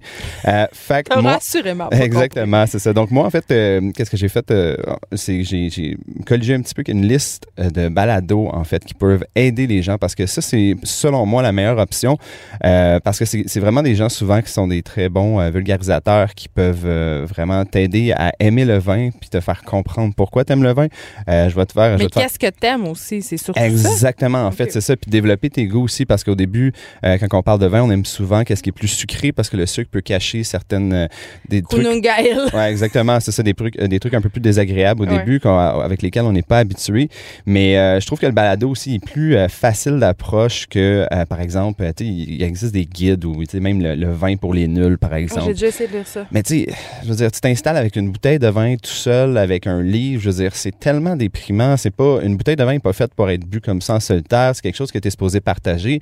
Puis justement, peut-être écouter un balado avec euh, ton chum, ta blonde, tes amis ou même tout seul, c'est quand même un peu moins triste, je trouve. Oui, t'as raison. Puis euh, aussi, ça peut aider beaucoup les néophytes, mais même pour moi qui commence à en savoir un petit peu plus, de plus en plus, puis qui m'intéresse à des trucs un peu plus détaillés, euh, ça l'aide aussi parce que c'est beaucoup des podcasts qui invitent, par exemple, des, vignerons ou des experts, euh, des gens qui viennent de travers le monde, euh, qui peuvent te faire découvrir des régions, des, des, aspects du vin que tu connais pas nécessairement. Puis à cause de ça, justement, moi, je, me suis attaché à plusieurs balados qui pouvaient peut-être nous aider justement à comprendre le vin à la veille des fêtes comme ça. Donc, je commencerai avec la première et la plus facile suggestion à proposer, c'est notre propre balado euh, chez Cube, en fait, qui s'appelle Méchant Raisin, euh, qui est animé, en fait, par Mathieu Turbide, Patrick Daisy et Nadia Fournier, qui, euh, qui bon, qui n'ont pas besoin de faire leur preuve vraiment, parce qu'il y en a beaucoup qui les lisent depuis plusieurs années sur le site du Journal de Montréal, sur leur blog, justement, du même nom, donc Les Méchants Raisins. pour moi, c'est le, dans ma liste, en tout cas, c'est la, la, suggestion la plus pertinente pour les Québécois, parce que c'est le seul podcast québécois qui parle vraiment bien du vin et qui suggère directement des choses à la SAQ. Donc, euh, c'est certain que nous, on est, bon, avec le monopole de la SAQ, c'est difficile des fois, les bouteilles, importation privée, euh, des fois, c'est difficile de trouver exactement ce qu'on veut ou de trouver une bouteille en particulier. Mais avec les méchants de raisin, eux euh, vont faire, oui, des discussions, des entrevues, mais beaucoup des dégustations. Il y a un segment que j'aime beaucoup, c'est la dégustation avec le public. Donc, ils vous suggèrent d'acheter une bouteille, puis ils peuvent la boire, vous la buvez avec eux comme ça peut-être que vous ne serez pas nécessairement capable de mettre le doigt sur, euh, par exemple, l'arôme de, de, je sais pas, de fruits à chair blanche, euh, par exemple. Mais le palais se raffine, ça se travaille, le goût, ça se développe. Mais euh, je trouve que tu as dit quelque chose d'important, entre guillemets, Fred, quand tu parles d'accessibilité, parce que souvent, moi, une des affaires qui me gosse quand on parle de vin, que ce soit à la télévision, parce a plusieurs émissions de mhm. cuisine, même des talk shows où on parle de vin, où on sert du vin, parfois, ces vins-là, ils sont introuvables. Il y a beaucoup d'importations privées. Puis ça, c'est frustrant. Puis ça contribue à perpétuer cette idée selon laquelle le vin, c'est snob, le vin, c'est réservé à l'élite. Fait que ça me gosse. Puis je les salue quand même pour euh, le clin d'œil pour les raisins de la colère, euh, qui est un livre de John Steinbeck. Hein? Méchant raisin. Une bonne petite référence. Oui, c'est ça. Mais c'est vrai, euh, c'est vrai que c'est difficile parfois. Puis on s'entend, tu sais, je veux dire, le vin, c'est pas une passion ou un hobby que tu peux développer sans nécessairement avoir de l'argent de côté pour le faire. On s'entend que sais, des livres, je peux aller les lire, euh, je peux les louer à la bibliothèque, des films aussi, je peux, tu sais, même aller au cinéma, ça coûte pas, si cher que ça. Mais si je veux me, vraiment me mettre dans le vin, puis euh, de commencer à boire, puis à, comment dire, à découvrir ce monde-là. À monter une cave, là. Ah oui, à te monter une cave, à vin en plus. Ça, ça, commence à être tellement cher, je veux dire. Il y a des maisons qui sont vendues avec leur cave à vin et c'est des sommes absolument astronomiques. Mais tu vois, l'autre fois, on parlait de vin nature avec David Quentin. Je mhm. pense que cette mode du vin nature-là, c'est un peu en réaction à cette élitisme qui est euh, propre euh, à la sommellerie, aux vins qui sont, qui, sont plus traditionnels. Oui, entre autres. Puis sans se lancer nécessairement dans, dans, les origines du vin nature, ça reste euh, une des, une des C'est des du vin. exactement, ouais, c'est une bonne façon de décrire. Puis bon, il y a des gens qui haïssent ça, il y a des gens, il y a beaucoup de gens qui commencent à, découvrir ça, mais je, crois personnellement qu'il y a beaucoup de gens qui aiment le vin nature parce que c'est justement, ça a le moins de l'étiquette, c'est snob, c'est plus, on a essayé quelque chose, bois-le. C'est funky. C'est funky, c'est peut-être dégueu, Mais c'est peut-être très on bon. le sait pas, on va le On savoir à l'ouvrage. C'est ça, on ne sait pas plus que vous autres. Fait qu'allez-y, buvez avec nous. Euh, justement, en fait, si euh, ça, ça t'intéresse, les vins nature, il y a un podcast américain qui s'appelle Natural Disasters euh, de Heritage Radio Network. Bon, c'est en anglais, mais c'est un très bon balado américain. Moi, de la façon que je pourrais te décrire ça en une phrase, c'est, c'est comme si tu écoutais tes deux amis du Myland qui te décrivaient la- la- les meilleures bouteilles de vin nature qu'ils ont bu dans leur resto funky Donc, c'est soir, très genre. bobo. C'est très bobo. Bon, pour le meilleur et pour le pire, mais c'est très aussi euh, relax comme approche. C'est vraiment, on dirait, deux jeunes euh, amis. C'est des gens qui se connaissent beaucoup malgré, euh, même s'ils approchent ça avec vraiment de légèreté. Euh, puis ils conseillent des bouteilles d'un peu partout, dont certaines qui peuvent être disponibles justement à la sac des fois. Puis si, bon, si vous voulez vraiment pousser, bon, il y a toute l'histoire des, des importateurs privés. Il y a toujours moyen de faire affaire avec eux, mais bon, ça, c'est sûr on que se c'est pour dégage les une plus grande marge dans le budget aussi. Oui, là. exactement. Un peu plus de temps puis un peu plus d'argent. Ouais. Euh, une autre suggestion, en fait, que j'aime beaucoup, c'est un podcast français qui s'appelle Le vin pas à pas. Bon, pas un très bon nom, mais euh, c'est un gars. qui- Excuse-moi. Un- Hey, les gars, vous êtes pas forcés. non, c'est ça. En fait, c'est euh, c'est un Français qui s'appelle Yann Rousselin, qui est fondateur d'un organisme de formation justement sur le vin euh, en France. Puis, c'est très simpliste comme approche, comme balado. Tu as des fois l'impression que c'est comme un exposé oral que tu es en train d'écouter. Ça a l'air le fun. non, non, mais il y a des limitations, mais ce qui fait très bien, c'est d'expliquer euh, par court épisode des éléments très importants pour comprendre le vin. Selon moi, euh, c'est le, le podcast qui va vous aider le plus à, Pour apprendre des choses. Commencer. C'est ça. Puis, tu sais, il vous prend pas. On, on commence par la base. On- lui, tu sais, il prend comme. Vous, si vous connaissez pas grand chose, puis au pire, il va aller écouter mon épisode d'avant sur ça avant d'écouter celui-là. Donc, c'est très. C'est ça, c'est un peu plus. euh, C'est pédagogique. Exactement, c'est très pédagogique. Euh, un autre, euh, justement, qui est pédagogique, mais qui est en, en anglais, celui-ci, qui s'appelle Wine for Normal People. Donc, tu peux te douter qu'avec le nom, euh, justement, vin pour les gens normaux, c'est encore une fois un palado qui approche le vin de façon la plus basique possible. Démocratique. Démocratique. Euh, c'est vraiment une experte du vin qui s'appelle Elizabeth Schneider, qui est très connue dans ce milieu-là aux États-Unis.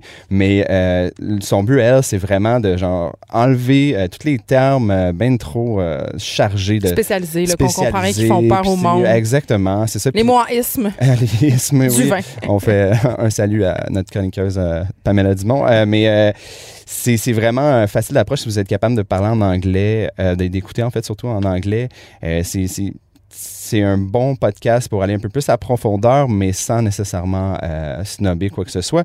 Puis un autre petit dernier euh, qui, euh, que j'aime aussi, un balado qui s'appelle Tire-Bouchon, qui est relativement, relativement nouveau. C'est un balado français, encore une fois. Bon, on peut se douter que la France fait beaucoup plus de podcasts que, Ben, que nous sur, sur le, le vin. vin, oui. on s'entend. Longue tradition de Euh, ce que j'aime énologique. Exactement. Ce que j'aime beaucoup de Tire-Bouchon, c'est que c'est un peu humoristique. En fait, les gars qui font ça, ils ont, ils ont vraiment du fun. C'est un peu à la bonne franquette. Puis, euh, je le conseille pour quelqu'un qui veut peut-être écouter, qui est très habitué, mettons, à, à tout ce qui est euh, balado euh, d'humour, par exemple, puis qui aime ça avoir deux gars qui jasent autour d'un micro. puis- Pendant une heure et demie. Exactement, sans nécessairement avoir une grosse structure, parce que des fois, Il y a je- pas de but. Une- ben, il y a un but, bien entendu. Ok. Le but de parler de vin, mais parler de vin, comme par exemple, on peut en parler avec un ami dans un bar. Ça peut s'en aller dans tous les sens. C'est ce que tu dis. Exactement. Mais j'aime ça, moi, ça. Fait que ça dépend si vous voulez garder focus ou pas. Fait que Mais si- des fois qu'on a bu une coupe de verre, on est moins focus. C'est qu'on Exactement. écouterait peut-être peut-être, ouais, c'est ça. Peut-être à la dernière bouteille, euh, écouter Tire-Bouchon à la place. Euh, donc, euh, c'est ça. Si vous voulez euh, voir, en fait, ces suggestions-là, avoir des liens, vous allez sur mon blog, sur le site de Journal de Montréal. En fait, le blog s'appelle Acro Balado. Vous allez retrouver toutes ces suggestions-là. Donc, n'hésitez pas aussi à m'écrire si vous avez des suggestions de votre côté. Frédéric Mockel, merci. Là, le résultat de cette chronique-là, c'est que soudainement, j'ai très envie de boire un Ouais. excellent verre de vin. merci beaucoup. Merci à Geneviève Peterson, la seule effrontée qui sait se faire aimer. Jusqu'à 15, vous écoutez Les effrontés. Je veux qu'on fasse un retour sur l'entrevue euh, que Jonathan Roberge, humoriste, m'a accordée hier euh, aux effrontés. En passant, euh, je sais, là, on fait de la radio web. Fait que l'affaire qui est le fun avec ça, c'est que vous pouvez tout le temps réécouter les segments, les entrevues qui vous intéressent sur l'application Cube Radio ou euh, sur Internet. Mais j'ai eu beaucoup, beaucoup de réactions, beaucoup de courriels. C'est une entrevue qui a touché les gens au plus haut point. Jonathan Roberge qui est venu euh, nous raconter comment euh, son fils Xavier, 10 ans, faisait face en ce moment à un cancer du cerveau. Il a été opéré très, très récemment où il a retiré une tumeur de la grosseur d'un avocat. Et là, aujourd'hui, il passait... euh, une biopsie de la moelle épinière, en fait. Euh, ça fait un petit peu mal. Jonathan témoignait hier que ça lui faisait peur, que ça faisait peur à son fils. Donc, évidemment, toutes ses pensées sont avec nous. Mais je voudrais, euh, avec lui, pardon, je voulais revenir sur quelque chose qui me dit que j'ai trouvé euh, révélateur et fort préoccupant. Jonathan, en ce moment, est en séance de relations médias, si on veut, parce que ça va être son premier one-man show qui s'appelle Bisous. Ça commence en 2020. il y avait beaucoup, beaucoup, beaucoup d'entrevues de planifier avec différents médias à propos de cette tournée-là. Et quand, euh, quand il est sorti publiquement pour annoncer que son fils était malade, il y a eu une quarantaine d'annulations. Euh, puis il le dit, là, Jonathan est connu pour son franc-parler, euh, sa grande candeur aussi, ce sont des qualités.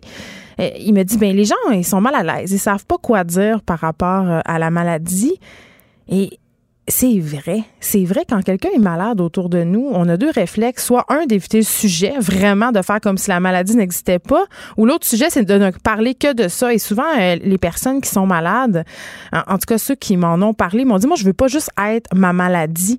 Mais il y a comme quelque chose de très malaisant par rapport à tout ça. Et évidemment, quand on entend des histoires de cancer qui touchent des enfants, notre première réaction, c'est de dire c'est pas juste. Et je dois vous avouer, là, ça a été une entrevue que j'ai trouvée euh, euh, difficile à faire en ce sens-là parce que j'ai un enfant qui a exactement le même âge et je peux vous dire que hier soir, quand je suis arrivée chez moi, euh, j'ai regardé ma fille Sophie qui a 10 ans, puis je pouvais pas même pas m'imaginer ce que ce serait si je devais faire face à une situation comme ça. Et bon, je suis hypochondriaque, j'ai demandé ça avait mal à la tête. je m'informais de son état de santé. Mais vraiment, si vous n'avez pas écouté cette entrevue-là avec Jonathan Roberge, je pense que ça vaut le détour. Ça fait réfléchir, c'est humain. Et vraiment, euh, j'ai eu la petite babine d'en bas qui a shaké par rapport à la façon dont ils font face à cette affaire-là avec panache, euh, une incroyable lucidité. Donc voilà, allez voir ça sur l'application de Cube Radio, sur le site web de Cube Radio. C'est tout pour nous. La semaine est déjà finie. Ça passe si vite en votre compagnie. Merci d'être là. Merci d'être là toujours en plus grand nombre. De m'écrire aussi. J'apprécie chacun de vos courriels, même ceux de haine. Parce que je peux les lire en nombre puis vous shamer. Mais j'en reçois, j'en reçois pas tant que ça. Je vous taquine. Euh, Mario Dumont suit dans quelques instants. Puis je pense que Jonathan Trudeau euh, en a beaucoup parlé. Mais ce soir, c'est le party de bureau de Cube Radio. Donc, peut-être que quand je vais revenir lundi, je vais être encore hangover. C'est à suivre. Bon week-end, tout le monde. Profitez-en bien. On vous a donné des bons podcasts de vin, là. Fait qu'allez écouter ça.